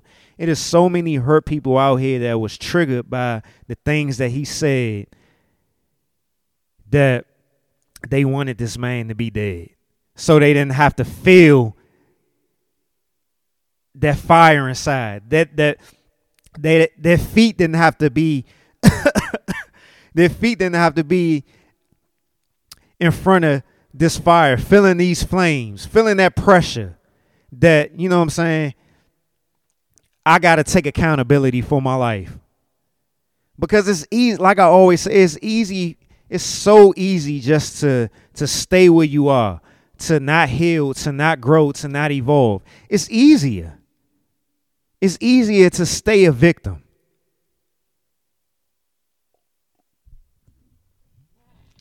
We are all flawed, men and women.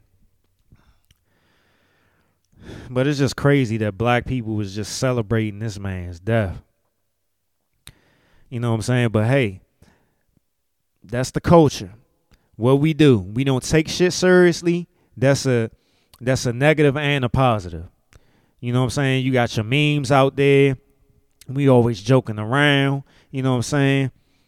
It's it's it's crazy. People will celebrate Kevin Samuels' death, and he's trying to give good information and stuff out here. But y'all will praise the hell out of a a, a rap artist who out here promoting violence, who promoting misogyny, patriarchy, all that other stuff. You know what I'm saying?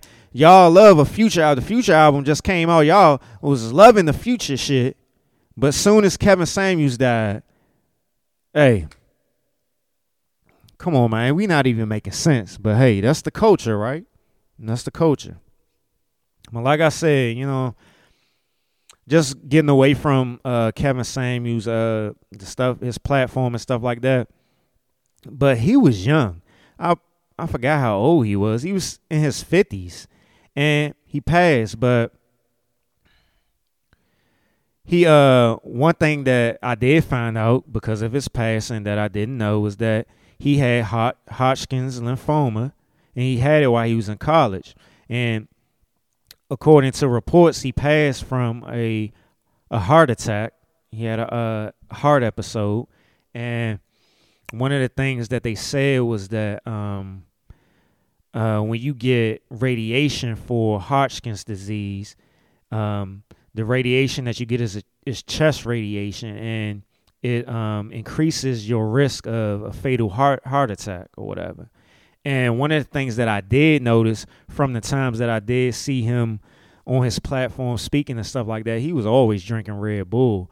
And I remember one time when um I went to get a physical and my doctor he told me a story about how he had a patient that was in his early 20s and his patient had a heart attack from drinking a whole bunch of Red Bulls.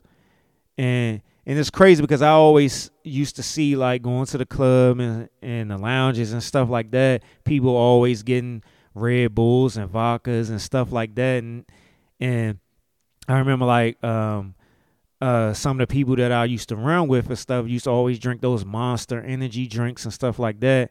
And it's just so much stuff that we putting on ourselves and not taking care of our health and stuff like that. But I mean, yeah, I can sit here and say it because I've talked about this before. Like I always say, I talked about this before about us black men taking better care of our health and stuff like that, and we don't do it. And a lot of the uh, uh, black men that I know got kids and stuff like that. They don't work out. They eat bad and stuff like that. They uh, they drink a lot. You know what I'm saying? So it's just like we just don't. That's the culture, right? That's the culture. Black men don't don't go get physicals. We don't go to the doctor for whatever. We don't go uh, to therapy and stuff like that for the coach. That's the culture, right? That's the culture. Well, let me play this clip um, real quick. It's something that um, I thought was uh, relevant and good at the same time. Let's see. I agreed with, let's say, maybe half of the things that he said. Some things, you know, I agreed with. A lot of things I didn't. But one thing, you know, I definitely had a problem with was his delivery, right? And I think that there was a reason for that. you know, there has to be some type of a reason for that. And, you know, as far as this whole internet culture is concerned, Kevin Samuels highlighted something that was missing from today's discourse, especially over the internet, right? But I think he's he highlighted he made black men feel like they had a voice, right? Whether he was correct in his positions or his assessments, he made black men feel like their voices mattered. And that's why you saw such a galvanizing effect that he had. And in this ultra feminist society, that's not something that's very welcome. And I think that's where you saw a lot of the hostility coming from, especially due to the fact that he offered these positions without apology and he pulled no punches. And I played it because I agree with it. Like I didn't agree with everything Kevin Samuels said. I definitely didn't. Um, I definitely agree with the overall message of you know, uh, black having black families come together, uh, black men and women come together and working stuff out. But I didn't agree with everything he said. I definitely didn't agree with his delivery all the time and stuff like that because you got to it comes down to respecting people as well. But, you know what I'm saying? He did make a lot of black men feel like they had a voice. Not me because I always talk whatever I want. but still, you know what I'm saying? This is a ultra feminist society and I talk about this shit all the time. That's probably what I should have named the podcast. I'm gonna talk about this shit all the time. I'm gonna say this all the time. But yeah, we live in an ultra feminist society. Like this, the society we live in now is is is very sensitive. You have to walk a very uh thin line. Um, just thinking about just taking out the feminist aspect well, adding on to the feminist aspect with the LGBTQ community and the emotional aspect that comes with that, along with the the feminine. That's just the whole feminine energy. Period. You have the feminine energy from the LGBTQ community as well as the feminist uh, movement and stuff like that. This is an ultra feminist society. This society more so caters to feminine energy like I said, when you come down to retail, music, um, television, and stuff like that, everything is catered to women. You know what I'm saying? Because that's where the energy moves, that's where the money moves, and stuff like that. And Kevin Samuels kind of brought a ba- a balance to a degree to that in the black community. He I ain't gonna say he necessarily brought a balance to it, but he um he put some some cracks and some holes in that that feminist viewpoint of in the black culture. yeah, so I'm not an apologist for him, you know what I'm saying? But I agree with a lot of the things he said, but I didn't agree with everything he said. I agree the when it comes down to what I agree with and what it re- true when it truly matters, what truly matters is I agree with the black man and the black woman and the black family and the black culture coming together and working together and not being so susceptible to outside forces controlling our viewpoints and how we move with each other, how we interact with each other. Let me see. Cause there's some other shit. There's some other shit that does came out even today that I had to add to the outline. Um, let me see. Um, yeah, and this is the misconception about Kevin Samuels. This is a tweet that I came across, and I'm glad I came across it because this is exactly what I wanted to say. But I'm gonna just read the tweet. Kevin Samuels, he didn't target all black women. He targeted irresponsible, delusional black women. Many of many of you know what I'm saying, many of them that had those those messed up viewpoints, those messed up perspectives and perceptions of uh how their relationships or their dating life should be or what a black man should be bringing to the table and what they should be accepting in that. Because, like I already said, all black women didn't get triggered by what he said. Most black women didn't even pay attention to what he said.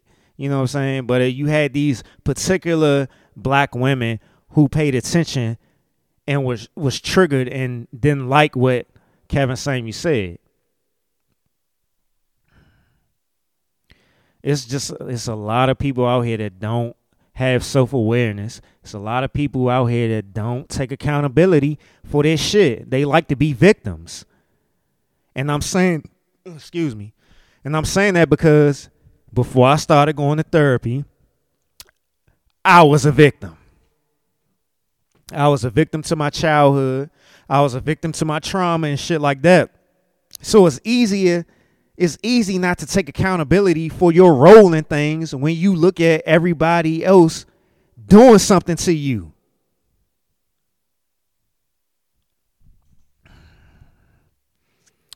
What else? Uh,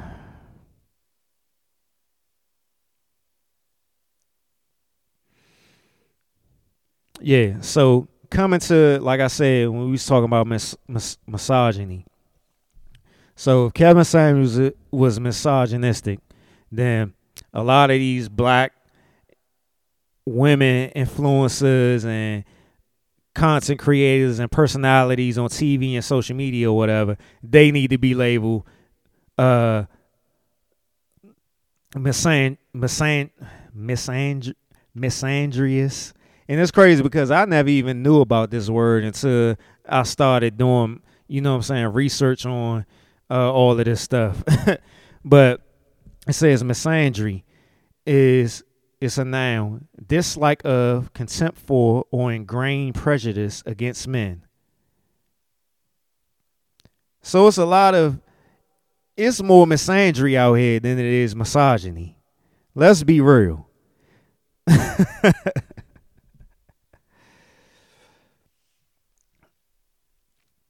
um it's a clip that I got. And say that you do Here go the clip right here. And let me let me uh preface this first. This is Pastor Jamal Bryant talking about is let me read the headline. Pastor Jamal Bryant calls out Kevin Samuels and mentions the alleged GoFundMe account created for Kevin's funeral.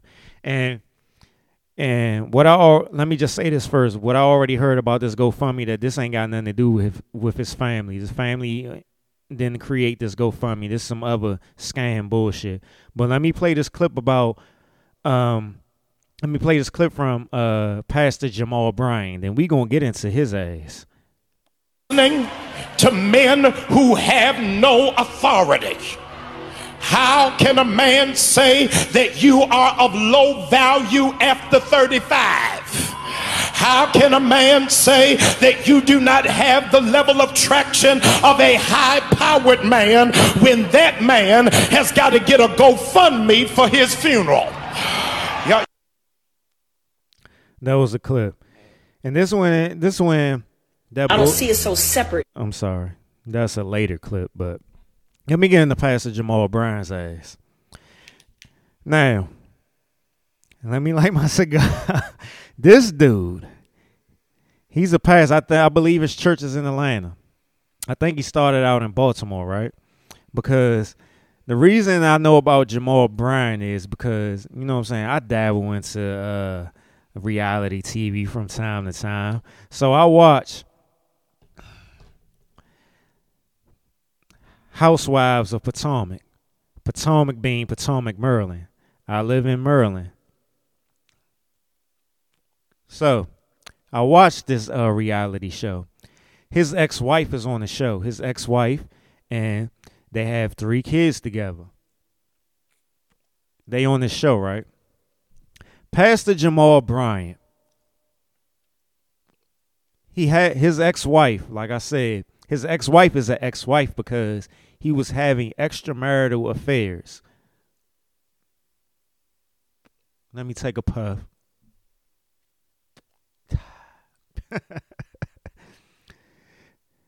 In these extramarital affairs, it's alleged that he produced other kids. And even while they were divorced, he was still having kid, kids out of wedlock. He's a pastor of a megachurch. He's on a pulpit talking about Kevin Samuels. Why are you on a pulpit talking about Kevin Samuels? How is that bringing people to God? What are you teaching by talking about Kevin Samuels? Especially when you got wrong information and you've never really directly addressed your faults, your mistakes, your sins, right? And this is what kills me about a lot of black churches. And this is when I talk, this is what I was saying about catering to women. A lot of these pastors, a lot of these churches cater their messages to women. They don't even be talking about God. A lot of these churches be getting to the point where they solely be talking about relationships. Their whole ministry is about relationships. And this ain't nothing new not even going beyond Pastor Jamal Bryant with how you you see and hear so many stories of these pastors having uh, extramarital affairs or affairs period with women of the congregation because we know these black women love that power right so this is disgust this this is more of the, that disgusting shit that i'm talking about and I just came upon this clip today. It was just posted today. It was on the shade room. Y'all know how the shade room go. So here's more of this bullshit. Like, why wasn't Pastor Jamal Bryant saying this stuff to Kevin Samuels when he was alive? Like my man Pac said, niggas talk a lot of shit, but that's after I'm gone because they fear me in the physical form. Like, why ain't you having this discussion, this con- these conversations with Kevin Samuels when he was alive? You talking about this man in his in his death when he can't defend himself. You supposed to be a man of God. And this is what I'm talking about with us, the culture, the black culture, having these false idols, whether it be politicians, these first, first black president, first black woman Supreme Court justice, first black whoever, these rap artists, these R&B artists, these these uh, actors, these actresses, we have we attach ourselves so much to following behind these celebrities or these people that have some type of influence on social media or in some type of um, arena, whether it be religious arena or whatever, we weak. But that's our culture. We weak minded, we weak willed. That's but that's the culture. Let me play this clip. And I'm gonna move on to the last topic of this show. Let me pull this. I don't see it so separate. Why do we have to separate ourselves so much from each other? Why is black women one separate entity and black men are another separate entity? That's not how it's supposed to be. That's not how any other race operates, but we're the only ones who operate like that and think it's functional. You feel me? I've said it before. Why do we get the label of strong, independent black woman? We don't hear that from nobody else. I've never heard strong, independent white woman, strong, independent Asian woman, strong, independent Latino woman, strong, independent Indian woman. I ain't never heard none of that. But we pride ourselves to being strong, independent black women, as if independence is something that we should strive for as a people. Independence is death. Everybody needs somebody. And the reason why we're struggling in our households and our communities is because we think that there's something good about being independent. Black women need black men, and black men need black women. I'm I mean, I'm tired of playing this shit. Eh, You know what I'm saying? Multiple episodes. This is this is why I be talking about like I'm tired of like talking about this shit. I'm tired of talking about this relationship shit. But obviously that's what it is. Like that's the culture. That's the culture. So I, I can't get a, I can't get away from it because that's the culture. But moving on to the uh, last topic of today, and this has to do with mental health, and it has to do with uh, the culture. um, I came across these clips on Twitter a while ago, and I've been saving it for a while because I didn't know I couldn't couldn't figure out when I was going to speak on it, but you know, everything always come together for me for the show. So I'm gonna get into it. This is from a black uh, woman therapist, and then it's a it's a couple of clips with this. So we're gonna go through the clips and we're gonna discuss it. You know, what I'm saying piece by piece and stuff like that. But it's a lot of disturbing things in in uh in some of the things that she said, and I did some research on her as well. So, but we'll get into all of that. So let me pull this uh let me pull this clip up. Let me pull the clips up. Let me let me find it. Let me hurry up too, cause I'm hungry and I gotta use the bathroom. I got I've been, you know what I'm saying, pre gaming and drinking water. I had a good uh leg a leg day session today in the gym, so um, you know what I'm saying, I had to rehydrate, so yeah. Let me pull these clips up. Like I said, I'm preface this, this is a black woman therapist and um she's labeled as a sex therapist, but that's what her her uh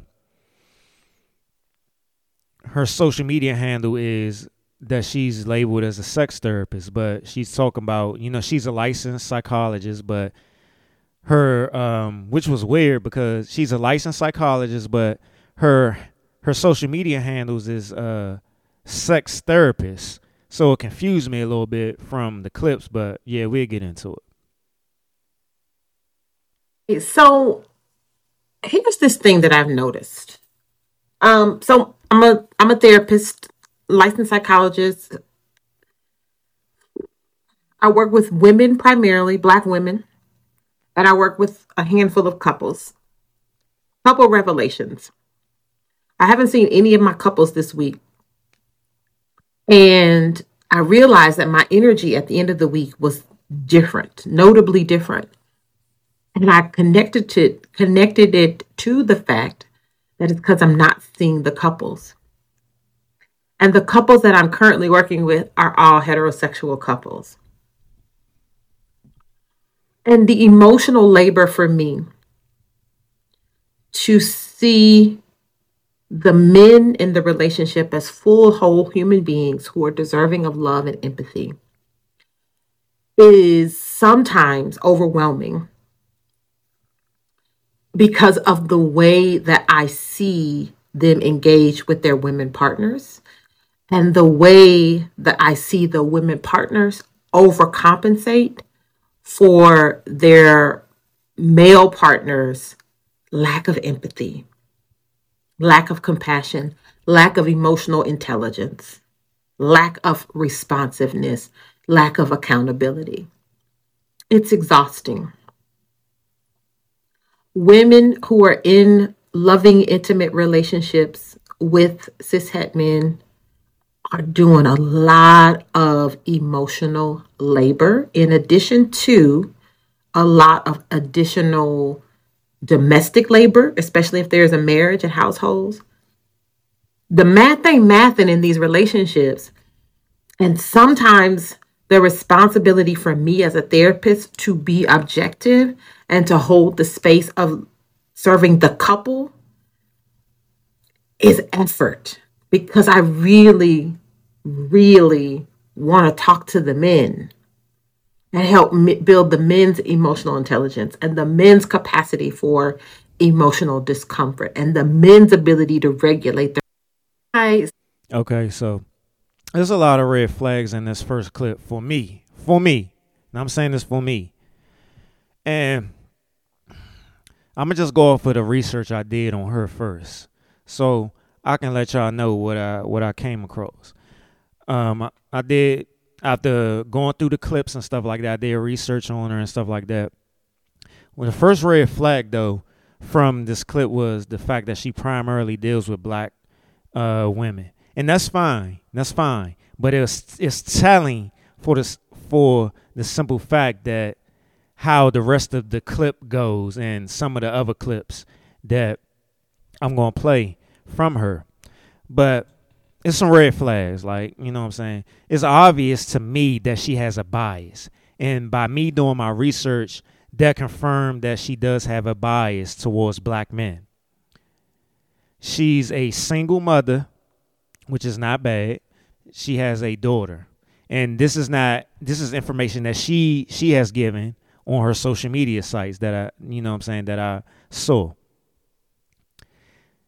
She works she she uh speaks on a podcast on a show and the primarily the the only men, the only black men she works with on the podcast and on shows and period are only black gay men. Going through a lot of her social media and stuff like that, I saw that she has a she definitely fights against white she speaks against white supremacy and stuff like that, but she speaks against it in a feminist way. She talks a lot about patriarchy and stuff like that. So that's another red flag. So she obviously has a bias towards men, period. Straight men. I will say, let me let me preface that. Let me emphasize that. She has a bias against straight men. But we're going to go through this clip again and I'm gonna break this clip down a little bit about some things that um, were red flags for me. So here's this thing that I've noticed. Um, so I'm a I'm a therapist, licensed psychologist. I work with women primarily, black women, and I work with a handful of couples. Couple revelations. I haven't seen any of my couples this week I, I can't even get through it. I gotta just say what I gotta say. She obviously gets triggered by she she gets heavily overwhelmed when she does her couples therapy, which I understand. She's a human. She's a human being. And in a later clip, she does talk about how she does go to a therapist, which a lot of therapists do. They're required to do that. But she gets overwhelmed a lot from the couples therapy. And to me, that's a red flag for the simple fact of how she's speaking about it because she's obviously getting triggered from the responses or how she feel how she perceives that these black men are interacting with their significant other and stuff and i realized that my energy at the end of the week was different notably different and I connected to connected it to the fact that it's because I'm not seeing the couples. And the couples that I'm currently working with are all heterosexual couples. And the emotional labor for me. Now let's get down to emotional labor. The fact that she feels that it's affecting her emotional labor, that that is another red flag for the simple fact.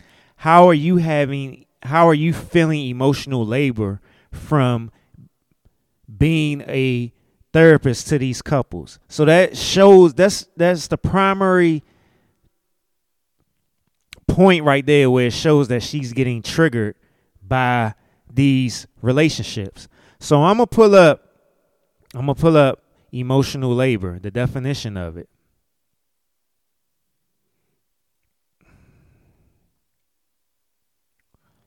Let me see. Uh, I thought I took a screenshot of that particular um, definition of it. Let me see. Uh, damn, I did. All right, let me pull it up. Emotional labor. This is my first time even even hearing about this term, so I had to do a little reading. And I'm sure I will be doing more reading after this on emotional labor. So it says emotional labor is the process of managing feelings and expressions to fulfill the emotional requirements of a job. More specifically, workers are expected to regulate their emotions during interactions with customers, coworkers, and managers. So, yeah, okay. So it does apply to her to a degree, right?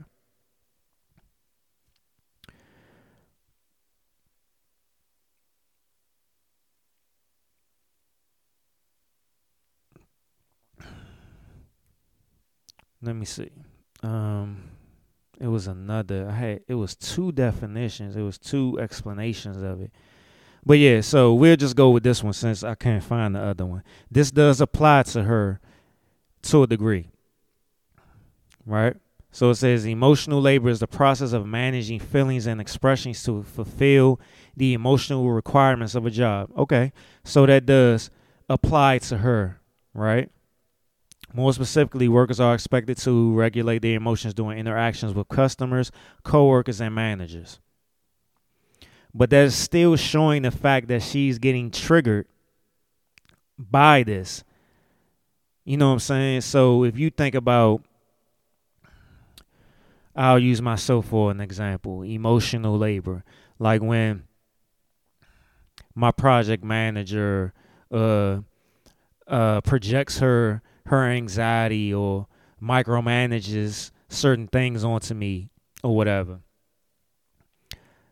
That that is emotional labor. You know what I'm saying? So I have to fulfill she expects me to fulfill those that that anxiety that she's pushing upon me and stuff like that or that is presenting towards me right but it's up to me whether I have control over that based off of whatever boundaries I have in place and you know what I'm saying, whatever is going on inside of me. If I'm a person that is over that doesn't handle pressure as well and stuff like that, then that's emotional labor, you know what I'm saying? So it's all based upon what somebody is laboring on you and how you react to it. So this still is talking about her how she's being triggered by this. So let me go back to the uh, clip. Let me let me find it. Uh, here we go.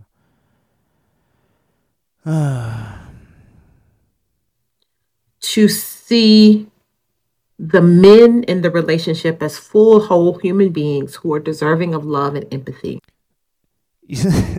this is beyond me. Like it, I I would if I dealt with a therapist, I would need her to tell me this up front. You know what I'm saying? Once we start having conversations and stuff like that, this is why it's very this is why I always talk about when you look for a therapist and stuff like that, you have to ask these therapists questions. You have to you're this is a, a this is a relationship that you're having with this person, this therapist. So and this is when it comes down like when I was talking about, you know, you people us in in society feeling as though because a person has a degree and stuff like that that they have more wisdom than us and they we look at them as we we hold we hold them to a higher degree. We we al- almost to the point of of, of an idol I, ideology and stuff like that that we take away we we downgrade um our our instinct, our intuition, our emotions, and stuff like that, and just defer to the person because they are considered an expert or they have a degree and stuff like that, where we we don't follow our instincts and we don't ask questions and we just take every word that this person says because we aren't in that field and stuff like that. You know what I'm saying? But the fact that she sat there and said that she basically she's basically hiding behind this term emotional labor, but it's just really triggers to the point where she don't see these black men as human beings and they that they don't deserve empathy. Is sometimes overwhelming because of the way you're a therapist and you gone through all your courses and and school work and all that other stuff and you you already un, it ain't no it is no um coincidence that that book that came out years ago men are from mars women are from venus we are totally diff- two different beings you know what i'm saying as far in the sense of the way we think and the way that we feel and the way that we've been programmed and stuff like that. And the fact that she can't be objective and understand that whether good or bad, and I'm not being an apologist because I know, and this is based off of me going to therapy, I know that we have been programmed to not fully be in touch with our emotions and stuff like that. We have emo- and that's the misconception. Men have emotions. We just haven't been um cultivated to understand those emotions.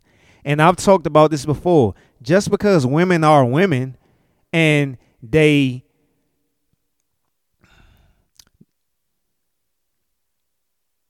move first or defer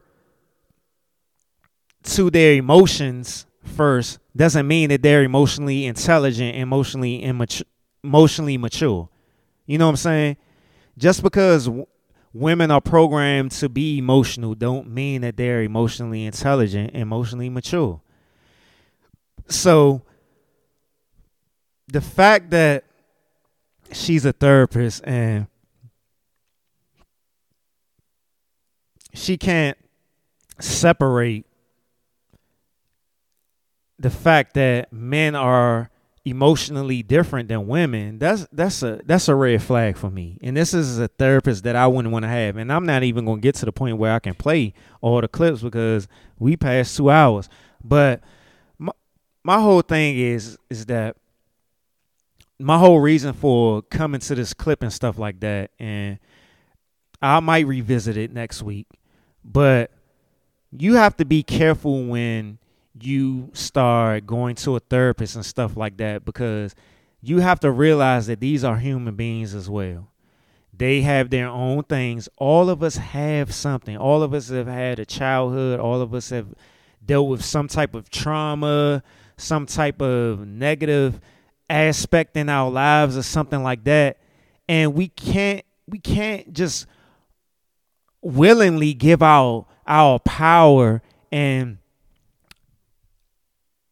we can't willingly give our power to people because they supposedly are expert or they have a degree or they are they've been presented as having more wisdom than us and stuff.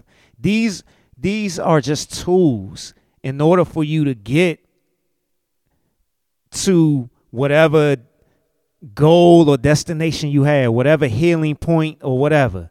Like these are humans as well. Like they get triggered as well. Like, for example, for me, I've talked about this before about how when I started when when I stopped going to my black uh, woman therapist and I started seeing uh, black, I I started going to two black male therapists and how the first black male therapist I was going to, we didn't necessarily connect as well because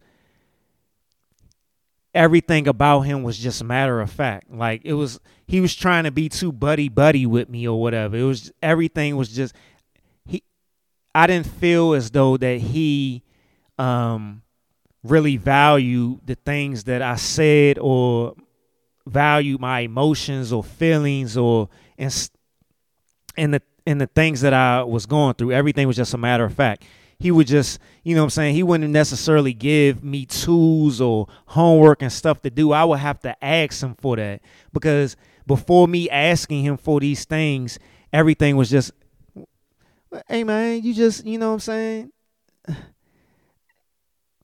You shouldn't let that bother you so much and stuff. And this was a whole therapist. Like I could get that advice from, you know what I'm saying, my boys or something, you know what I'm saying? of course it shouldn't it shouldn't bother me as such you know what i'm saying shouldn't certain things shouldn't bother me like that you know what i'm saying he was he was trying to connect with me on a homeboy level as opposed to actually giving me tools and and and stuff like that, things to work through or or stuff to work on. So then I moved away from him and then I started seeing another black male therapist. And this dude, I talked about him before how me and him got into a whole argument because this dude was just totally overboard when it came to his ego and stuff. Like he was he started off talking about all the creden- credentials he had and all this other stuff, all the things that he did and, and all this other stuff. So it was always like it was I was always trying to I always had to have a an intelligence competition with him or a ego competition with this dude or whatever. You know what I'm saying? And when I was dealing with my uh black woman therapist, everything wasn't always sweet with her. Like a lot of times she came off as though that she didn't really um understand where I was coming from from a male perspective. But where she was good at was she opened me up to actually becoming more emotionally intelligent and mature with under with understanding that um, there are more emotions than just anger and and stuff like that. You know what I'm saying?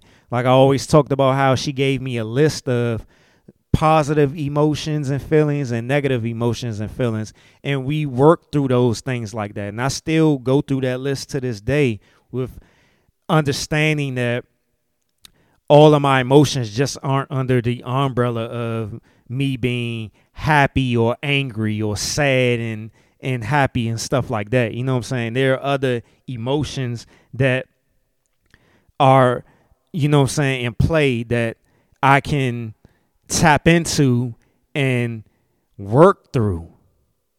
But you know what I'm saying? A lot of the time when I would speak about certain things, um, she came off as though that, you know what I'm saying, she didn't understand me as a male. And even when we when we parted ways, that that was like part of the last conversation that we had. We both felt that I needed to um start seeing a male therapist based off of some of the uh the uh male the male perspectives that I had or or had to to go through or work through or learn as you know I'm saying I was coming up or whatever. And even before her when I was going to a white male therapist, he didn't connect with me based off of a culture aspect, you know what I'm saying? So you really have to like interview these therapists when you deal with them. And it's okay to have more than one therapist. And it's okay to move along, to move away from a therapist if that time is up based on, you know what I'm saying? If if certain you have to have certain goals in place and a certain plan in place when you start dealing with therapists or whatever. So when certain aspects are worked on and done, you have to be able to understand that it's it's time to move along because all therapists have special specialties. You know what I'm saying? All therapists don't deal with depression or high functioning depression. All therapists don't deal with anxiety. All general anxiety. All therapists don't deal with social anxiety. All therapists don't deal with post traumatic stress and stuff like that. So you have to actually do research. And this comes down to relationships, period. You have to understand about um, compatibility, chemistry, and stuff like that. Those all play a factor. I'm a big component on therapy. Therapy is great, but you also have to be involved in therapy and not just defer your whole life to a quote unquote expert or whatever. So I might get back into some of these other clips um, next week. We'll see how um, everything works out with the the next show and the the theme of it and stuff. But I might get because since it's um mental health awareness month, I, I think I might get into it, but we'll see. But yeah, that that that comes down to you you have to we have to stop deferring to all these other these people who are so-called influencers, advocates, activists, politicians, celebrities, and all that other stuff. You have to play an active role in your life and how you want your life to be. So I end every podcast off with a song. You know what I'm saying? You can find me on uh, YouTube. You can find me on um, Spotify. You can find me on um, Apple Podcasts, Google Play, uh, Stitcher, Amazon. Yeah, so the uh, last episode from two weeks ago, Alignment, will be up on YouTube soon, and this episode as well. So I'm gonna end this song, this uh podcast off with uh, uh, Family Feud off the 444 album. Yeah. No one wins when the family feud, man. Taste to Consider podcast. I'm your host, Derek Silver. My nigga got on. My nigga got all white, no socks. Taste to Consider My podcast. nigga got that cocaine on today. This That's how you is feel. for the culture. Turn my vocal up. This the That's culture, right? You know what I'm saying? Turn my vocal up some more. Turn my vocal up, guru. Turn the music up too. Super Bowl goals. My wife in the crib feeding the kids liquid gold. We in a whole different mode. The kid that used to pitch bricks can't be pigeonholed. I cooked up more chicken when the kitchen closed. Oh, we gon' reach a Billy first. I told my wife to spill you shit really work. Alhamdulillah, I run through them all. Hoey's home, all these phonies come to a halt. All this old talk left me confused. You rather be old rich me or new you? And old niggas that stop acting brand new like Tupac ain't have a nose ring too. Nobody wins when the family feuds, but my stash can't fit in the Steve Harvey suit. I'm clear while I'm here, how about you? Ain't no such thing as an ugly billionaire, I'm cute. Pretty much, if anybody getting handsome checks, it should be us. Fuck rap, crack cocaine, nah we did that. Black owned things, 100% black owned champagne, and we merrily, merrily eating off these streams. Y'all still drinking Perrier Jouet, but we ain't get through to you yet, uh. What's better than one billionaire? Two. Especially if they from the same hue as you. Y'all stop me when I stop telling the truth. I would say I'm the realest nigga rapping, but that ain't even a statement. That's like saying I'm the tallest midget. Wait, that ain't politically correct. Forget it. Can I get amen from the congregation? Can I get an amen from the congregation? Uh-huh. Yeah, I'll fuck up a good thing if you let me. Taste to Consider Let me alone. Becky. Let's go. A man who don't take care his family can't be rich. I watch Godfather, I miss that whole shit. My consciousness was Michael's common sense. I missed the karma that came as a consequence. Niggas busting off through the curtains cause she hurting. Kay losing the babies cause their future's uncertain.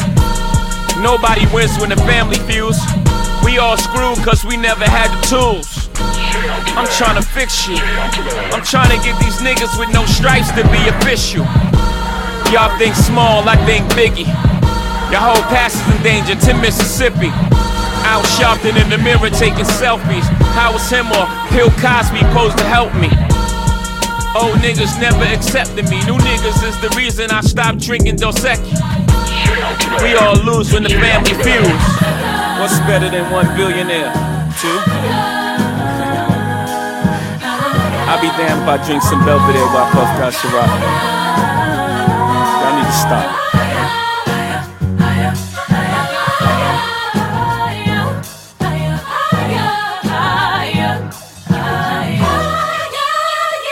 Taste to Consider podcast.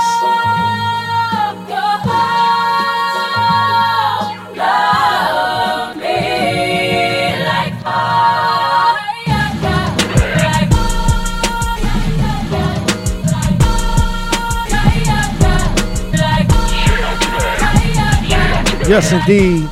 Taste to Consider podcast. I'm your host, Derek Silver, and we out. Let's go.